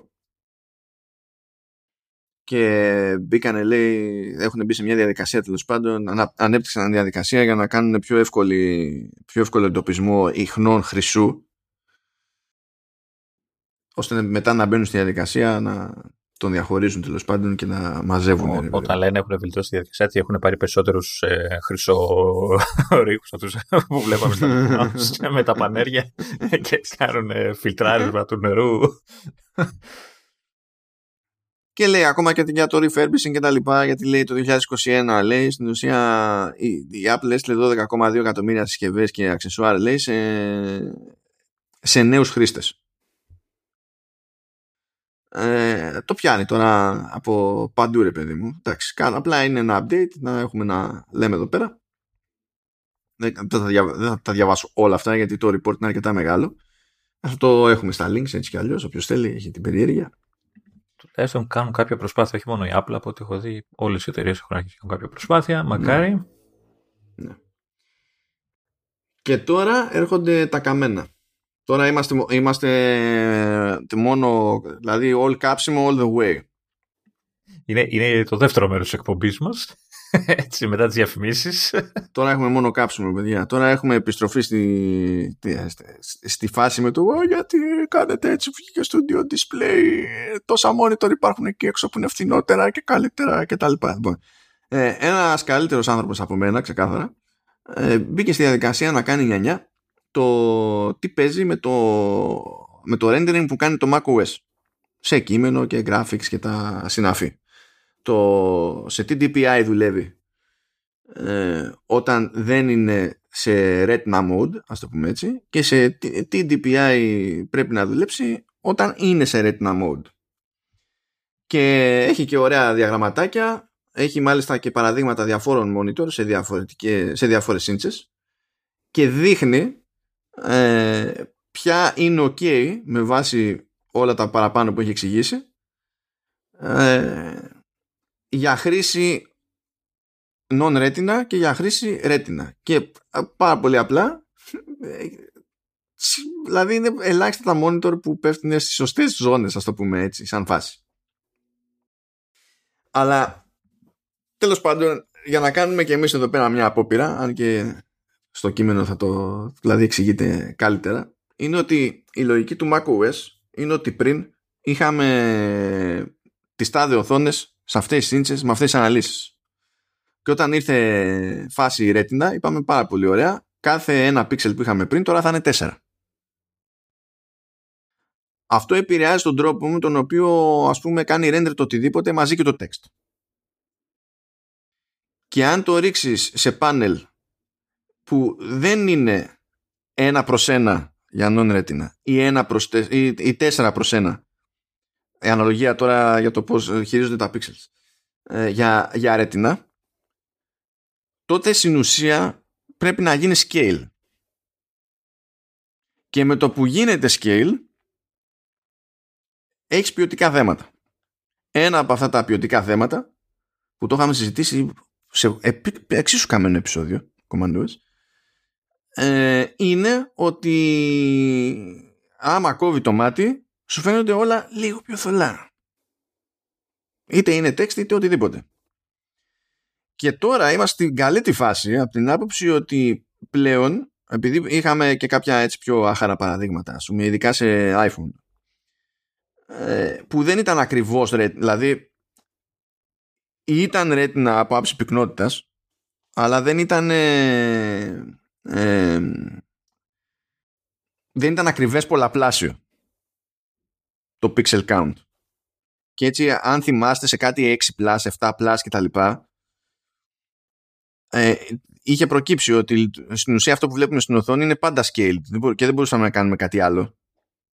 Δηλαδή πήγαινε πιο ψηλά, η τζι πι γιου ε, έκανε δουλειά και ε, έβγαζε περισσότερα pixels και μετά έκανε scale down για την οθόνη τηλεφώνου. Ενώ τώρα πλέον με τα δωδεκάρια και τα δεκατριάρια, αν θυμάμαι καλά, δεν θυμάμαι αν ήταν και τα δεκάρια, μπορεί και τα δεκάρια, είμαστε όντως σε retina ακριβώς έτσι όπως το έχει στο μυαλό της η Apple, αλλά και το, το έχει υπολογισμένο και το κάθε λειτουργικό. Τώρα θα πει κάποιος, και τι με νοιάζει εμένα αν είναι λίγο πιο θολά κτλ. Ναι, ε, προφανώς. Αλλά αν έχει συνηθίσει να είναι όλα πιο net, οτιδήποτε άλλο το θεωρείς έκπτωση.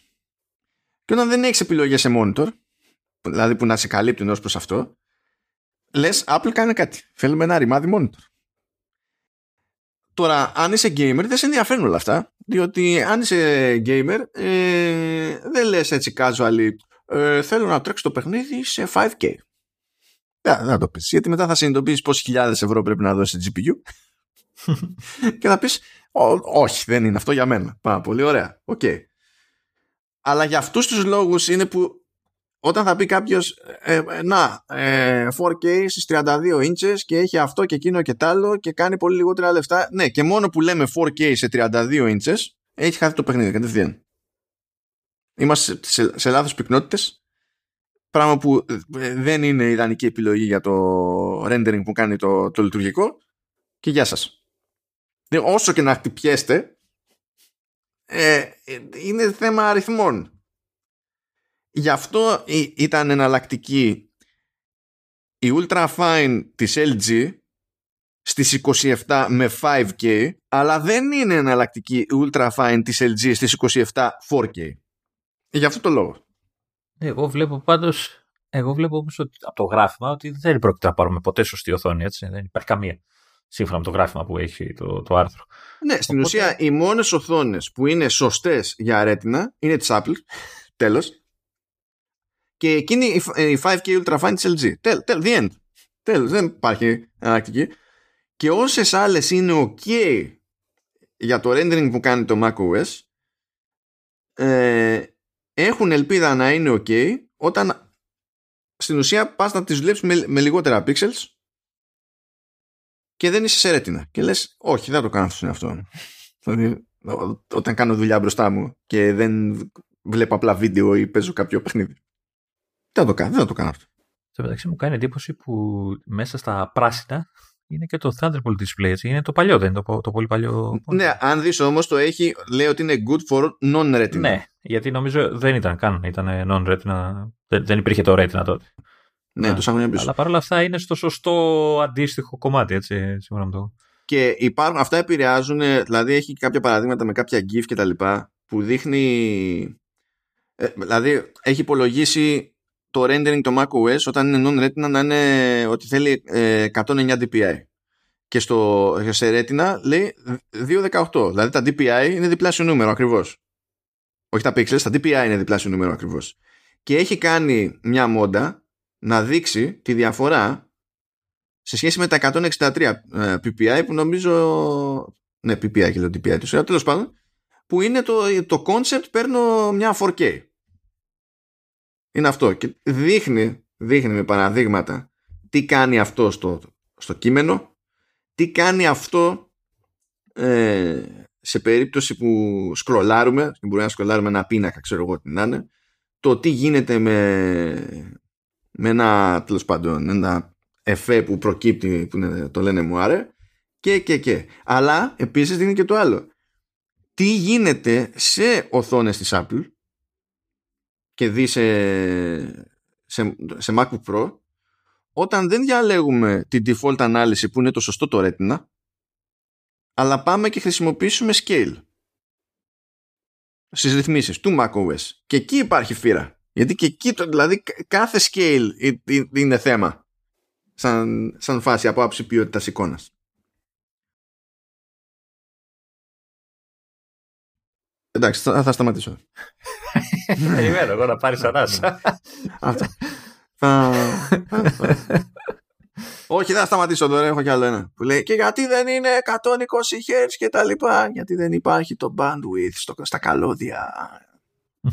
Γιατί μπορεί θεωρητικά να βάλει κάποιος φάιβ κέι ε, με εκατόν είκοσι χερτζ και δέκα bit βάθος χρώματος, αλλά για να το πετάξει αυτό με DisplayPort και δει με την έκδοση DisplayPort που υποστηρίζεται σε Thunderbolt, θα πρέπει να συμπιεστεί το σήμα.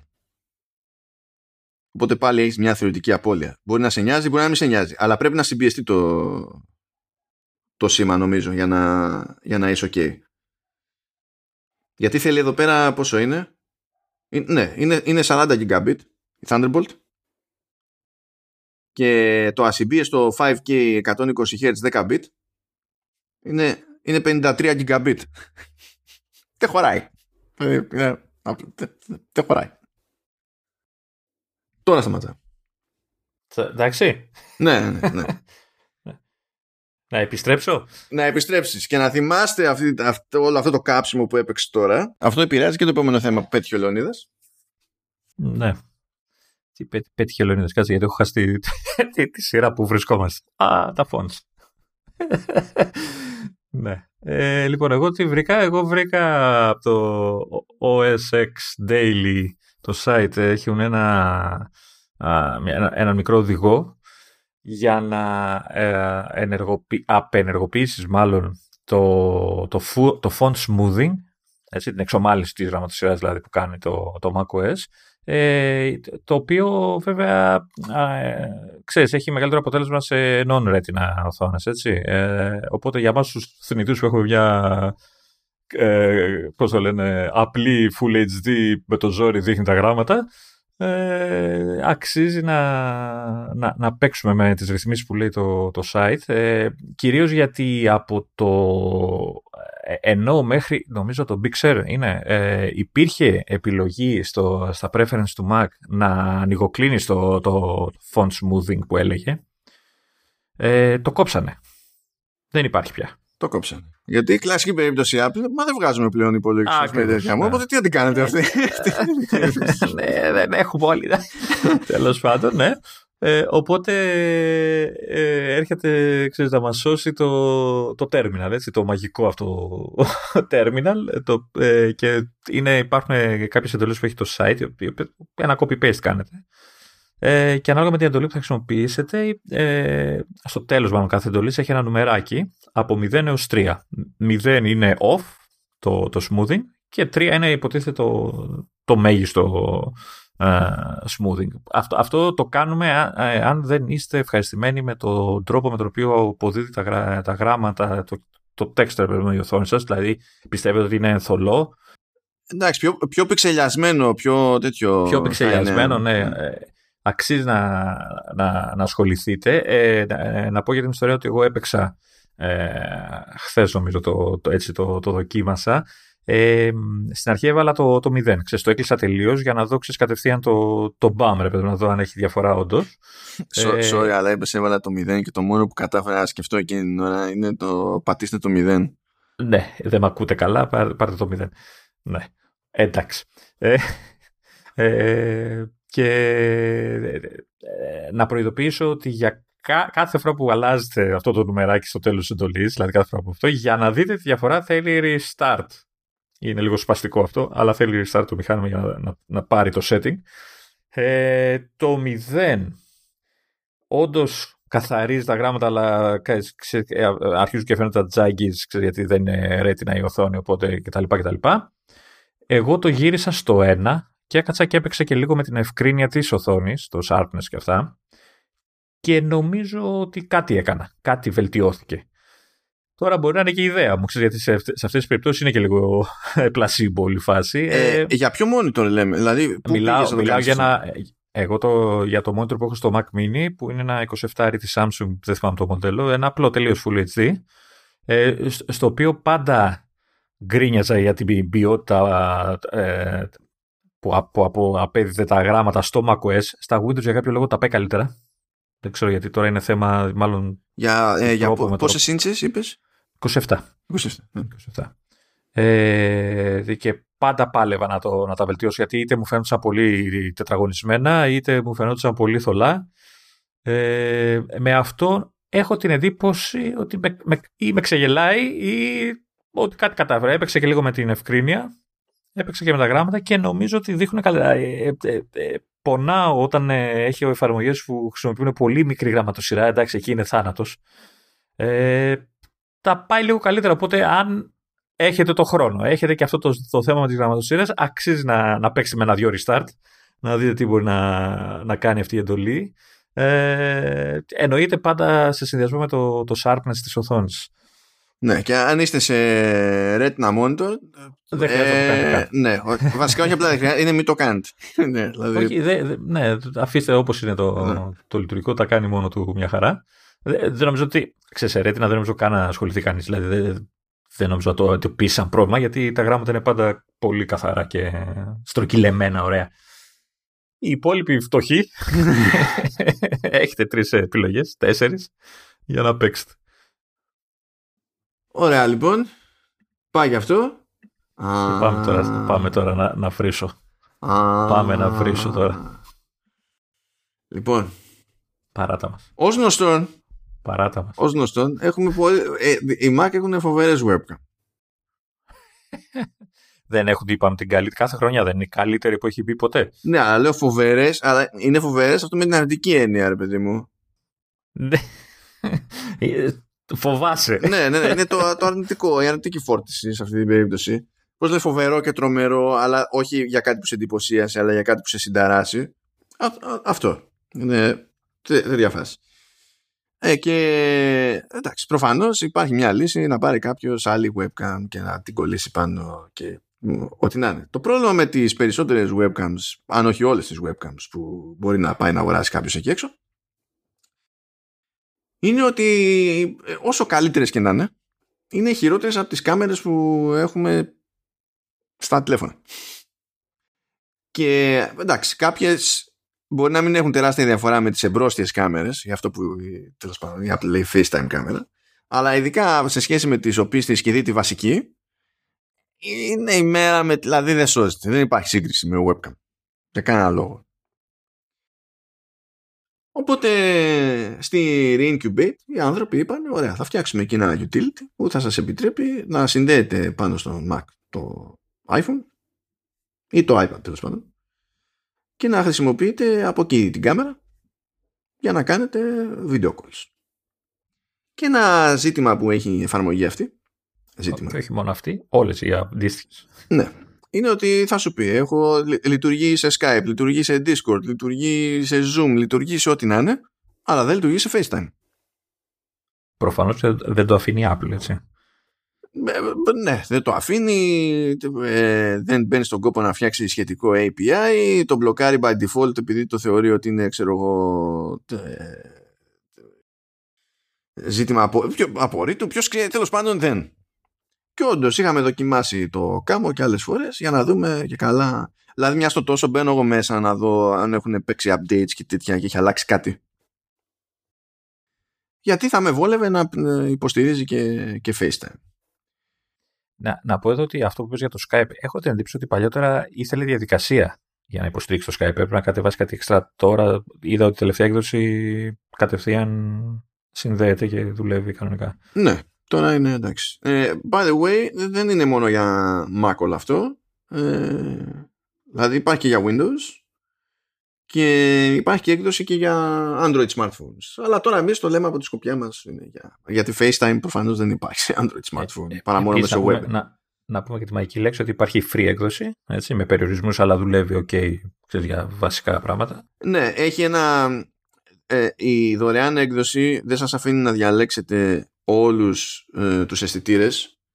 Στην ουσία εγώ τώρα με το δωδεκάρι το, το Pro Max με αφήνει να χρησιμοποιήσω την εμπρόστια και την βασική και ευτυχώς καλύτερη όλων από τις οπίστιες, αλλά δεν με αφήνει να χρησιμοποιήσω την και καλά ultra wide και τη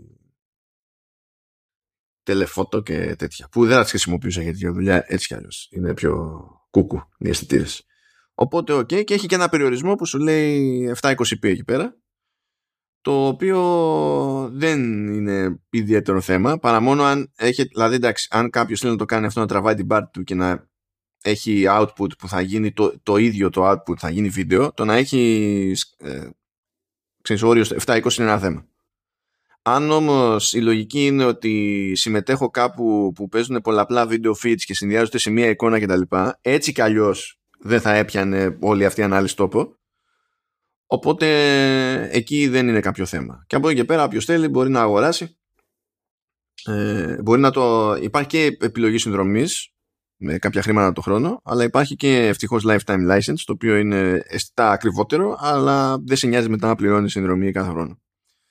Και η λογική είναι ότι έχεις ένα, μια εφαρμογή, το Camo Studio, που το βάζεις στο, στο Mac, ε, πετάς μια εφαρμογή επίσης από το App Store στο τηλέφωνο, τα συνδέεις εκεί πέρα, ανοίγεις και τα δύο, και μέσω του Mac Studio στο Mac περνάει το feed από τη, το camera feed από το iPhone, ανοίγεις την εφαρμογή εκεί πέρα και την αφήνεις, και η ίδια εφαρμογή φροντίζει να μην αφήνει, να μπλοκάρει το αυτόματο κλείδωμα του τηλεφώνου, ώστε αν το έχουμε ρυθμίσει να κλειδώνει μόνο του ψυχή χρονικό διάστημα, σε αυτή την περίπτωση να μην το κάνει, και μπορούμε να πάμε μετά να χρησιμοποιήσουμε τις εφαρμογές τις οποίες υποστηρίζεται όλη αυτή η κατάσταση. Πρώτα απ' όλα να πω ότι πραγματικά ποιοτικά είναι η μέρα με τη νύχτα. Είναι, είναι, είναι κομμωδία. Ναι, να, να πω εγώ, γιατί εγώ το είδα κιόλας. Έτσι. Ε, με πήρε βίντεο call ο, ο Μάνος. Δεν θα πω λεπτομέρειες για να βρίσω μετά. Ε, και με πήρε στις... Ε, μου είπε θέλω να κάνουμε μια δοκιμή. Ξέρω, δεν μου είχε πει ακριβώς τι. Τέλος πάντων, με παίρνει τηλέφωνο και με παίρνει από τις κανονικές συνθήκες που επικρατούν στο σπίτι του. Δηλαδή κανένα φως. Έτσι. Ε, δηλαδή το μόνο ότι βλέπεις ότι είναι ο Μάνος είναι από το, που, το φως της οθόνης, έτσι, που είναι, έχει και τα καλά και τα κακά αυτό, έτσι, κυρίως τα καλά έχει, δεν, δεν βλέπεις, τέλος πάντων είναι θεοσκότεινα, που σημαίνει ότι η κάμερα εννοείται πασχίζει να, να δείξει το οτιδήποτε, όλες οι κάμερες, ε, και έκανε, γιατί μπορείς να το κάνεις on the fly, εναλλαγή μεταξύ της ενσωματωμένης κάμερας του λάπτοπ του και του, της κάμερας του κινητού του. Η διαφορά ήταν συγκλονιστικά ε, μεγάλη. Δηλαδή όταν γύριζες στο, στην ενσωματωμένη κάμερα και μέσα στα σκοτάδια που ήταν, ε, ε, ε, έβλεπες ξεκάθαρα τα, τα pixels και τα artifacts στην οθόνη. Έτσι, και α, ε, ε, γύρναγε στην άλλη κάμερα και καθάριζε εικόνα και ε, ε, φώτιζε και λίγο παραπάνω, δεδομένο, τηρουμένο των αναλογιών. Έτσι, μιλάμε για πίσω σκοτάδι. Ε, και είναι πραγματικά είναι, εντυπωσιακ, είναι εντυπωσιακή διαφορά. Δηλαδή είναι, φαίνεται λίγο η όλη φάση ξεσυνδέω κινητό και το κρεμάω κάπως στο, κάπως στο στήνο για να με παίρνει και τα λοιπά, λίγο έτσι περίεργη, αλλά αξίζει τη φάση, ειδικά αν έχεις Mac Mini όπως έχω εγώ και δεν έχεις κάμερα, έτσι, και δεν έχεις καν FaceTime ε, για να... Ναι, γιατί άμα έχεις Mac που έχει πάνω κάμερα, το έχεις λύσει το πρόβλημά ε, σου και να τέλος ε, πάντων, ε, μπορείς να απαντήσεις έτσι, να που δουλεύεις κάπου και να σε, να σε πάρει κάποιος άλλος. Αλλά, ε, ναι, ε, αυτό τώρα, το γιατί θα βρίσω θα το καταλάβετε σε λίγο. Ναι, λοιπόν, κοιτάξτε, λέει λοιπόν, μπήκα εγώ στο support pages της Incubate για το, για το κάμο και εξακολουθεί και λέει ότι δεν υποστηρίζεται, δεν λειτουργεί σε FaceTime. Το θυμάμαι προηγούμενες φορές. Αλλά με πιάνει εμένα μια βλακία, λέω.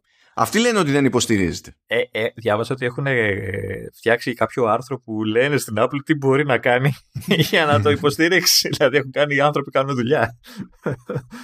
Λέω εντάξει, το, ό,τι λέγανε λένε, το έχω ξαναδοκιμάσει, αλλά you know what, θα μπω στη διαδικασία.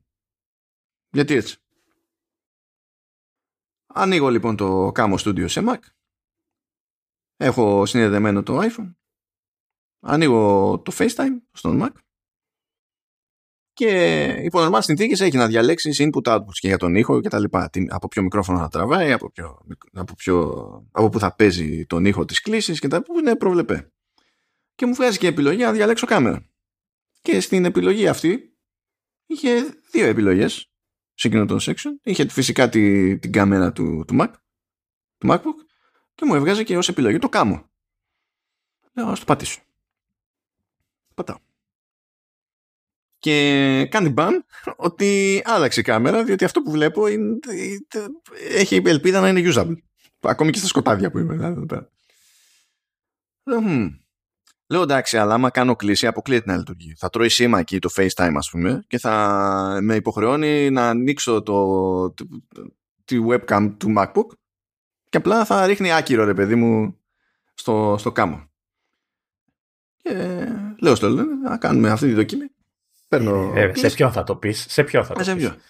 Παίρνω εκεί πέρα, κάνω κλίση και ξεκινάω με την κάμερα της Σόη που είναι από το τηλέφωνο, αλλά λέω κάτσε τώρα γιατί δεν ξέρω ακριβώς τι φτάνει σε εκείνον. Δηλαδή εμένα μπορεί να μου δείχνει, μπορεί να έχω εγώ εδώ την εντύπωση ότι χρησιμοποιώ την κάμερα του iPhone, αλλά το FaceTime να κάνει τα δικά του στην ουσία και να στέλνει, το οποίο θα ήταν και αυτό off από την άποψη ότι α, όταν χρησιμοποιείται η κάμερα του MacBook πρέπει να ανάβει και το πράσινο του λαμπάκι πάνω. Και δεν άναβε. Και αυτό θα ήταν πρόβλημα, γιατί αν το έκανε θα έπρεπε να ανάβει. Αλλά τέλος πάντων, για να το ξέρεις και καλά. Και του λέω για κάτσε, κάτσε, περίμενε. Λέω πάνω στην κλίση να πάω και να του αλλάξω και καλά κάμερα από τη ρύθμιση του FaceTime. Βάζω του MacBook Pro, παθαίνει το ανάποδο σόκο Λεωνίδας. Και μετά την γυρνάω πάλι σε κάμω, άρα στην κάμερα του iPhone. Και λες, όπ, τι γίνεται εδώ πέρα. Ενθουσιαζόμαστε και οι δύο, διότι συνειδητοποιούμε ότι ο developer λέει ότι δεν λειτουργεί, αλλά στην πράξη λειτουργεί. Κάτι άλλαξε. Ή στο macOS, κάτι ετοιμάζει το macOS ή κάτι... Ή κάνανε κάποιο update και ξεχάσανε να, να, να ανανεώσουν το, το, το post, το roadmap, ξέρω εγώ, κάτι, κάτι τέτοιο βράδερφε. Και νομίζω επειδή έχω γκρινιάξει για το θέμα αυτό, ότι όσοι μας παρακολουθούν ξέρουν τη, τη συνέχεια της ιστορίας, δηλαδή τι έγινε μετά. Ε, ο Λεωνίδας λοιπόν λέει οπα, τέλεια, πάω να, να το βάλω. Βάζει κάμα στούντιο, συνδέει το τηλέφωνο στο, στο Mac Mini αρχικά, έτσι. Ναι. Ανοίγει FaceTime, δεν του έχει πουθενά επιλογή να διαλέξει κάμερα. Δεν βλέπει καν το, το, το, και καλά ως κάμερα το κάμα. Το FaceTime απλά λέει δεν υπάρχει κάμερα, συνδέστε κάμερα. Ναι, ναι. Και αυτό λέω, τώρα ξέρω εγώ μή, μήπως, μήπως επειδή τεχνικά ο developer σου λέει ότι δεν υποστηρίζεται αυτό. Μήπως τη δει αλλιώς στο MacBook από την άποψη ότι έχει εκεί κάμερα που μπορείς να επιλέγεις και ίσως εκεί σου βγάλει στις επιλογές του FaceTime ε, το extra level τέλος πάντων που σε αφήνει να δια... γιατί έχει και καλά πηγαίνει πάνω στο menu bar και λέει βίντεο και έχει να διαλέξεις για κάμερα, microphone και output. Μήπως τότε επειδή υπάρχει ενσωματωμένη ε, τη, τη δει και ξέρω εγώ εμφανίσει και την εναλλακτική από μέσω κάμω. Το βάζει και στο MacBook Pro το δικό του. Πάλι δεν λειτουργεί. Και κάπως έτσι φίλοι και φίλες καταλήγουμε σε ένα σενάριο όπου εμένα μου λειτουργεί κάτι που ο developer λέει ότι είναι αδύνατο και χωρίς να διαφέρει κάτι τουλάχιστον σε έκδοση macOS που έχουμε και τα συναφή. Ίσα ίσα που ειδικά ο Mac Mini ας πούμε είναι και πιο σοϊ μηχάνημα από το δικό μου εδώ πέρα, δηλαδή με διαφορά. Ε, στο Λεωνίδα απλά δεν λειτουργεί. Δηλαδή αυτή τη στιγμή που μιλάμε στα νότια προάστια σε ένα συγκεκριμένο σημείο που παίζουν και κάτι τίνικες συμβαίνει το αδύνατο. Σε, σε μισώ και σε συχαίνομαι. Έτσι, θα γκρινιάξω και θα δεις ότι θα το βάλω στη, θα είναι feature του άι Ο Ες δεκαέξι. Ότι μπλοκάρουνε το κάμω. Ναι. Όχι, όχι. Θα, θα ελευθερώσω, θα φτιάξουν έι πι άι και θα είναι επίσημα πια η υποστήριξη. να, να πω για την ιστορία ότι δοκίμασα εννοείται ξανά γιατί δεν μπορούσα να το έχει αυτός και να μην το έχω εγώ. Έτσι, δεν γίνεται αυτό. Ε, δοκίμασε και με το iPad που ήξερα ότι είναι χειρότερη κάμερα ρε παιδί μου, εννοείται ότι είναι κλάση ανώτερη από του, του, Mac, ε, του MacBook που έχω και στο Mac Mini δεν υπάρχει οπότε είναι σαφώς καλύτερη ε, και πήρα και πάλι τα αυτά και οκ, okay, μπορούμε να τον βρίζουμε όλοι μαζί το, το Μάνο γιατί πρέπει να είναι ο μοναδικός όλο τον κόσμο που το έχει καταφέρει αυτό εκτός αν έχει καμιά μυστική ρύθμιση στο σύστημα που την έχει κάνει και δεν τη θυμάται τώρα σαν ηλίθιος που είναι. Και δεν μας τη λέει για να κάνουμε και εμείς το, το workaround. Παιδιά, τώρα που έχει, α, α, που έχει αργίες, πρέπει να μπείτε στη διαδικασία να κάνετε και εσείς δοκιμή να μαζέψουμε feedback. Και πραγματικά εύχομαι, εύχομαι μόνο του Λεωνίδα να μην πιάνει. Να πιάνει σε όλους κόντρα σε αυτά που λέει ο ίδιος ο developer, αλλά να μην λειτουργεί στο Λεωνίδα. Φαντάζεσαι να, να, να κλείσουμε τώρα και να έχει κάνει update στο site ο, ο developer να πει το φτιάξε η Apple και δουλεύει, αλλά δεν δουλεύει μόνο σε έναν. Αλήθεια, δεν ξέρω. Δεν δε, δε, δε, δε το κατανοώ αυτό. Έχω, έχω, έχω αρχίσει και αμφιβάλλω ότι ο Mac Mini μπορεί να αναγνωρίσει κάμερες. Δηλαδή, δεν, και δεν έχω και καμιά webcam να το δοκιμάσω, ρε παιδί μου. Να, δηλαδή, θα, το, θα βάλω legit webcam, ξέρεις που είναι για Mac και δεν θα τη βλέπει, έτσι, επίτηδες. Δεν ξέρω, αρνείται. Γελάει, ρε. Μα, να σου πω κάτι. Τώρα, στα σοβαρά, μου τυχαίνει εμένα αυτό το πράγμα. Ε, είναι η μοναδική ευκαιρία που έχω να γελάσω και μετά από τις απανωτές μούτζες, έτσι να μην τα θυμίζουμε τώρα αυτά. Και θα γελάσω τώρα που κληρώνει, διότι ποιος ξέρει πώς θα μου το ρεφάρει αυτό η ζωή. ε, ε, δεν θα ήθελα, δηλαδή, γενικά. Παρ' όλα αυτά, έτσι ακόμα και χωρίς το FaceTime, αν χρησιμοποιείτε άλλες ε, αυτές, ε, αξίζει. Γιατί όντως, ε, χωρίς να κάνω κλίση, είδα και εγώ στο Skype το είδα εγώ, γιατί την ποιότητα της εικόνας και είναι... Ε, καταρχάς, ε, η, η ίδια εικόνα έχει περισσότερο φως, είναι πιο φωτεινή, λόγω του αισθητήρα προφανώς. Είναι και ο, ναι, και ο αισθητήρας είναι πιο ευαίσθητος, τα πηγαίνει καλύτερα δηλαδή σε χαμηλότερο φωτισμό ή σε ανάλογα χαμηλό φωτισμό και τα διαφράγματα είναι πιο ανοιχτά, περνάει περισσότερο φως. Κλασικά, δηλαδή είναι ξεκάθαρα καλύτερες οι κάμερες. Οπότε, Πε, ναι. Παίζει να, να είναι θέμα μοντέλου κινητού που ήδη είσαι με τρεις κάμερες και αυτά τρώει τέτοια σήμα. Μα δεν είναι το πρώτο iPhone που είχε τρίπλη τέτοια. Δηλαδή δεν ξέρω τι να σου πω. Αλήθεια, είναι random όλα. Είναι κουφό αυτό που ναι, γίνεται. Οπότε, ναι. Γιατί ακόμη και έτσι δεν θα μπορούσε να πεταχτεί ο developer και να πει: κοιτάξτε, να δείτε τουλάχιστον με αυτά τα μοντέλα λειτουργούμε. Θα του συνέφερα. Ναι. Ξέρω εγώ. Τι να, τι να πω τώρα. Και έχει και κάποιες, αν μπείτε δηλαδή στο site του κάμου, έχει και κάποιες, ε, έχει και σχόλια από χρήστες και τα λοιπά. Και σου λέει, όταν σου λέει ένας ότι μία φορά έβαλα το τηλέφωνο μου, δηλαδή και το χρησιμοποίησα έτσι για να κάνω video call και απλά σουτάρισα τη, τη Logitech Brio που είχα, η οποία Logitech Brio δεν είναι ευθύνη webcam. Ναι, θεωρείται καλή. Ε, είναι, δηλαδή κάτσα να δω τουλάχιστον τι είναι σε, λογικά θα το δω σε, σε δολάρια or so. Εντάξει, έχει, ξέρω εγώ, λέει φορ κέι και έιτς ντι αρ και Windows Hello και σουξουμούξου. Αλλά για να σε δω πόσο, πόσο κάνεις, κάνει διακόσια δολάρια. Και σου λέει ο άλλος που έχει δώσει διακόσια δολάρια για αυτήν την ιστορία ότι δεν υπάρχει σύγκριση. Γεια σου Μπρίο. Τώρα αυτό που δεν ξέρω, μιας και είμαστε σε αυτό το topic, δεν έχει βγει. Αλλά είναι μια webcam που είναι πιο hardcore και λέγεται Opal. Opal ε, σι ουάν. Και λέει the first professional webcam. Just saying. Γιατί οι τύποι έχουν πάει και έχουν βάλει εκεί πέρα ε, πολύ μεγαλύτερο αισθητήρα από τη Sony. Στην ουσία έχουν βάλει ε, αισθητήρα από, τέλος πάντων, πιο τροφαντό αισθητήρα από βιντεοκάμερα. Οπότε είναι άλλα τα κότσια και το μόνο που μπορείτε να κάνετε εδώ πέρα είναι pre-order.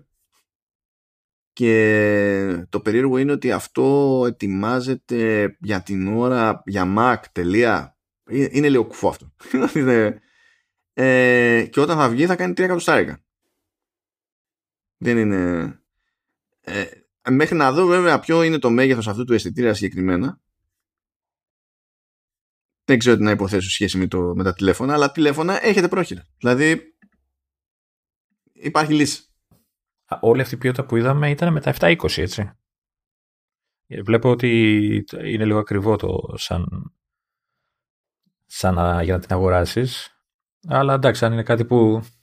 Ναι, είναι σαράντα ένα και κάτι το χρόνο, αν πάτε με το συνδρομητικό... Το... πενήντα, πενήντα, πενήντα δολάρια, σαράντα εννιά πενήντα εννιά. Ναι, όχι, ναι, απλά είδα τα ευρώ, γι' αυτό το... Α, έχει, έχει, εκεί, έχει κουμπάκι κατευθείαν να τα κάνεις ευρώ βασικά, γι' αυτό το... Αλλιώς και εγώ στα δολάρια θα είχα μείνει. Και, και είναι με εφ πι έι αυτό που λέω. Υπολογίζεις για το εφ πι έι. Ε, και... Αν είναι για το lifetime license, είναι το διπλάσιο. Δηλαδή είναι δύο και κάτι, ξέρω εγώ τι είναι εκεί πέρα. Που εντάξει, δεν είναι κάτι εξωπραγματικό, ε, και αν είναι και κάτι που δηλαδή κάποιος κάνει πολύ συχνά βίντεο calls και αυτά, ίσως και να αξίζει τα χρήματα του. Ναι, αν το κάνει κάποιος συχνά, και ε, να σου πω έτσι, έχεις και μια χρήση παραπάνω για το μοντέλο που αλλάζεις, ξέρω. Πες ότι δεν το πουλάς. Και δηλαδή παίρνεις ένα καινούριο iPhone. Επειδή τώρα, εντάξει, δεν θέλει καν κάποιος, φαντάζομαι, κάτι και λίγο να στείνει, να ξεστείνει, να στείνει, να ξεστείνει, να στείνει, να ξεστείνει το iPhone για να το χρησιμοποιήσει ως webcam. Αν έχει κανένα παλαιότερο, πάλι θα είναι πιο σόι κάμπερα. Και μπορείς να πεις ότι αυτό το έχω για αυτή τη δουλειά. Γιατί, γιατί πρώτον, το έχω ήδη στα χέρια μου, το έχω ήδη πληρωμένο. Ε, και όσοι έχουν τα πράγματα, μπορεί να δώσω αρκετά λεφτά σε webcam και πάλι να είναι χειρότερο. Δηλαδή, αυτό που θα είναι πάντα καλύτερο είναι το πηγαίνω και παίρνω μια, ξέρω εγώ, mirrorless και, που έχει τον αισθητήρα του το, το, το πάνω, και περνάω το feed και δίνω πόνο. Ναι, εκεί θα είναι πάντα καλύτερη εικόνα. Χειροπολύ, έτσι. Αλλά ταυτόχρονα αυτό είναι overkill για, για video call. Εκείνο έχει νόημα αν το ζήτημα είναι να βγάλουμε κάποιο βίντεο εκεί έξω, όχι να μιλήσουμε με κάποιους και τα συναφή. Αλλά ναι, υπάρχει, υπάρχει λύση. Πάντως, πέρα από την πλάκα, έτσι, νομίζω ότι είναι το επόμενο βήμα σε όλο αυτό το continuity και handoff και τέτοιο πλαίσιο που έχει στήσει η Apple, έτσι. Δηλαδή έκανε αυτό με το Universal Control τώρα. Έχω την εντύπωση ότι προς τα εκεί πρέπει να κινηθεί τώρα ε, όλο αυτό το, το σύστημα. Μπορεί. Είναι σαφές ότι μπορεί να το κάνει. Ε, ναι, αλλά δεν ξέρω τόσο καιρό γιατί... Τι να σου πω. Ε, κοίτα, τώρα που το στήσαν, δηλαδή ίσως περιμέναν να ολοκληρωθεί όλο, όλη η υποδομή με όλα τα... Ξέρεις, γιατί άμα το προσέξεις όλα αυτά τα handoff και τα continuity, ξεκινήσαμε λίγο, λίγο ξέρεις, ξεκινήσαμε το copy-paste, σιγά-σιγά πήγαμε παραπάνω... Τώρα φτάσαμε στο control. Μπορεί να θέλει το χρόνο του. Ναι, τι να, τι να πω. Επίσης, τι να πω, υποτίθεται ότι θα είχαμε και άλλα θέματα, αλλά έτσι και τα πιάσουμε όντως, θα έχουμε όλοι μαζί πρόβλημα και εσείς και εμείς, έτσι όπως το κόβω. Οπότε δεν πειράζει, κρατάμε, κρατάμε κάβα για την επομένη. Οπότε θα σας μείνει αυτή η φοβερή εμπειρία που είχε ο Λεωνίδας, να μένει στην απέξω. Αλλά να σου πω κάτι, Λεωνίδα, εσύ θα καείς το φαΐ, θα καείς το κοψίδι αυτές τις μέρες. Εγώ θα καώ σκέτο. Δεν θα έχει ούτε κοψίδι, ούτε φάει τις προκύπτες. Θα κάνω, θα κάνω, λέω να το γυρίσω σε vegan. Κοτό, πώς το λένε, αρνία από καρύδι, καρύδα. από, από, από, από αμύγδαλο. αμύγδαλο.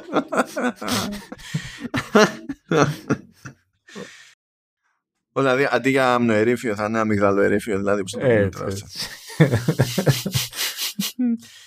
Ναι, οπότε εντάξει, εσύ θα ευχαριστηθείς κάτι που δεν θα ευχαριστηθώ εγώ. Ε, ευχαριστιέμαι κι εγώ κάτι που δεν θα ευχαριστηθείς εσύ. Που στην τελική τι ευχαριστιέμαι, κάνω εγώ βίντεο call μέσα στα σκοτάδια σου σοβαρά με άνθρωπο. Θα σε πάρω εγώ βίντεο call, να μάθεις, να απαντήσεις, να έχεις καλή εικόνα.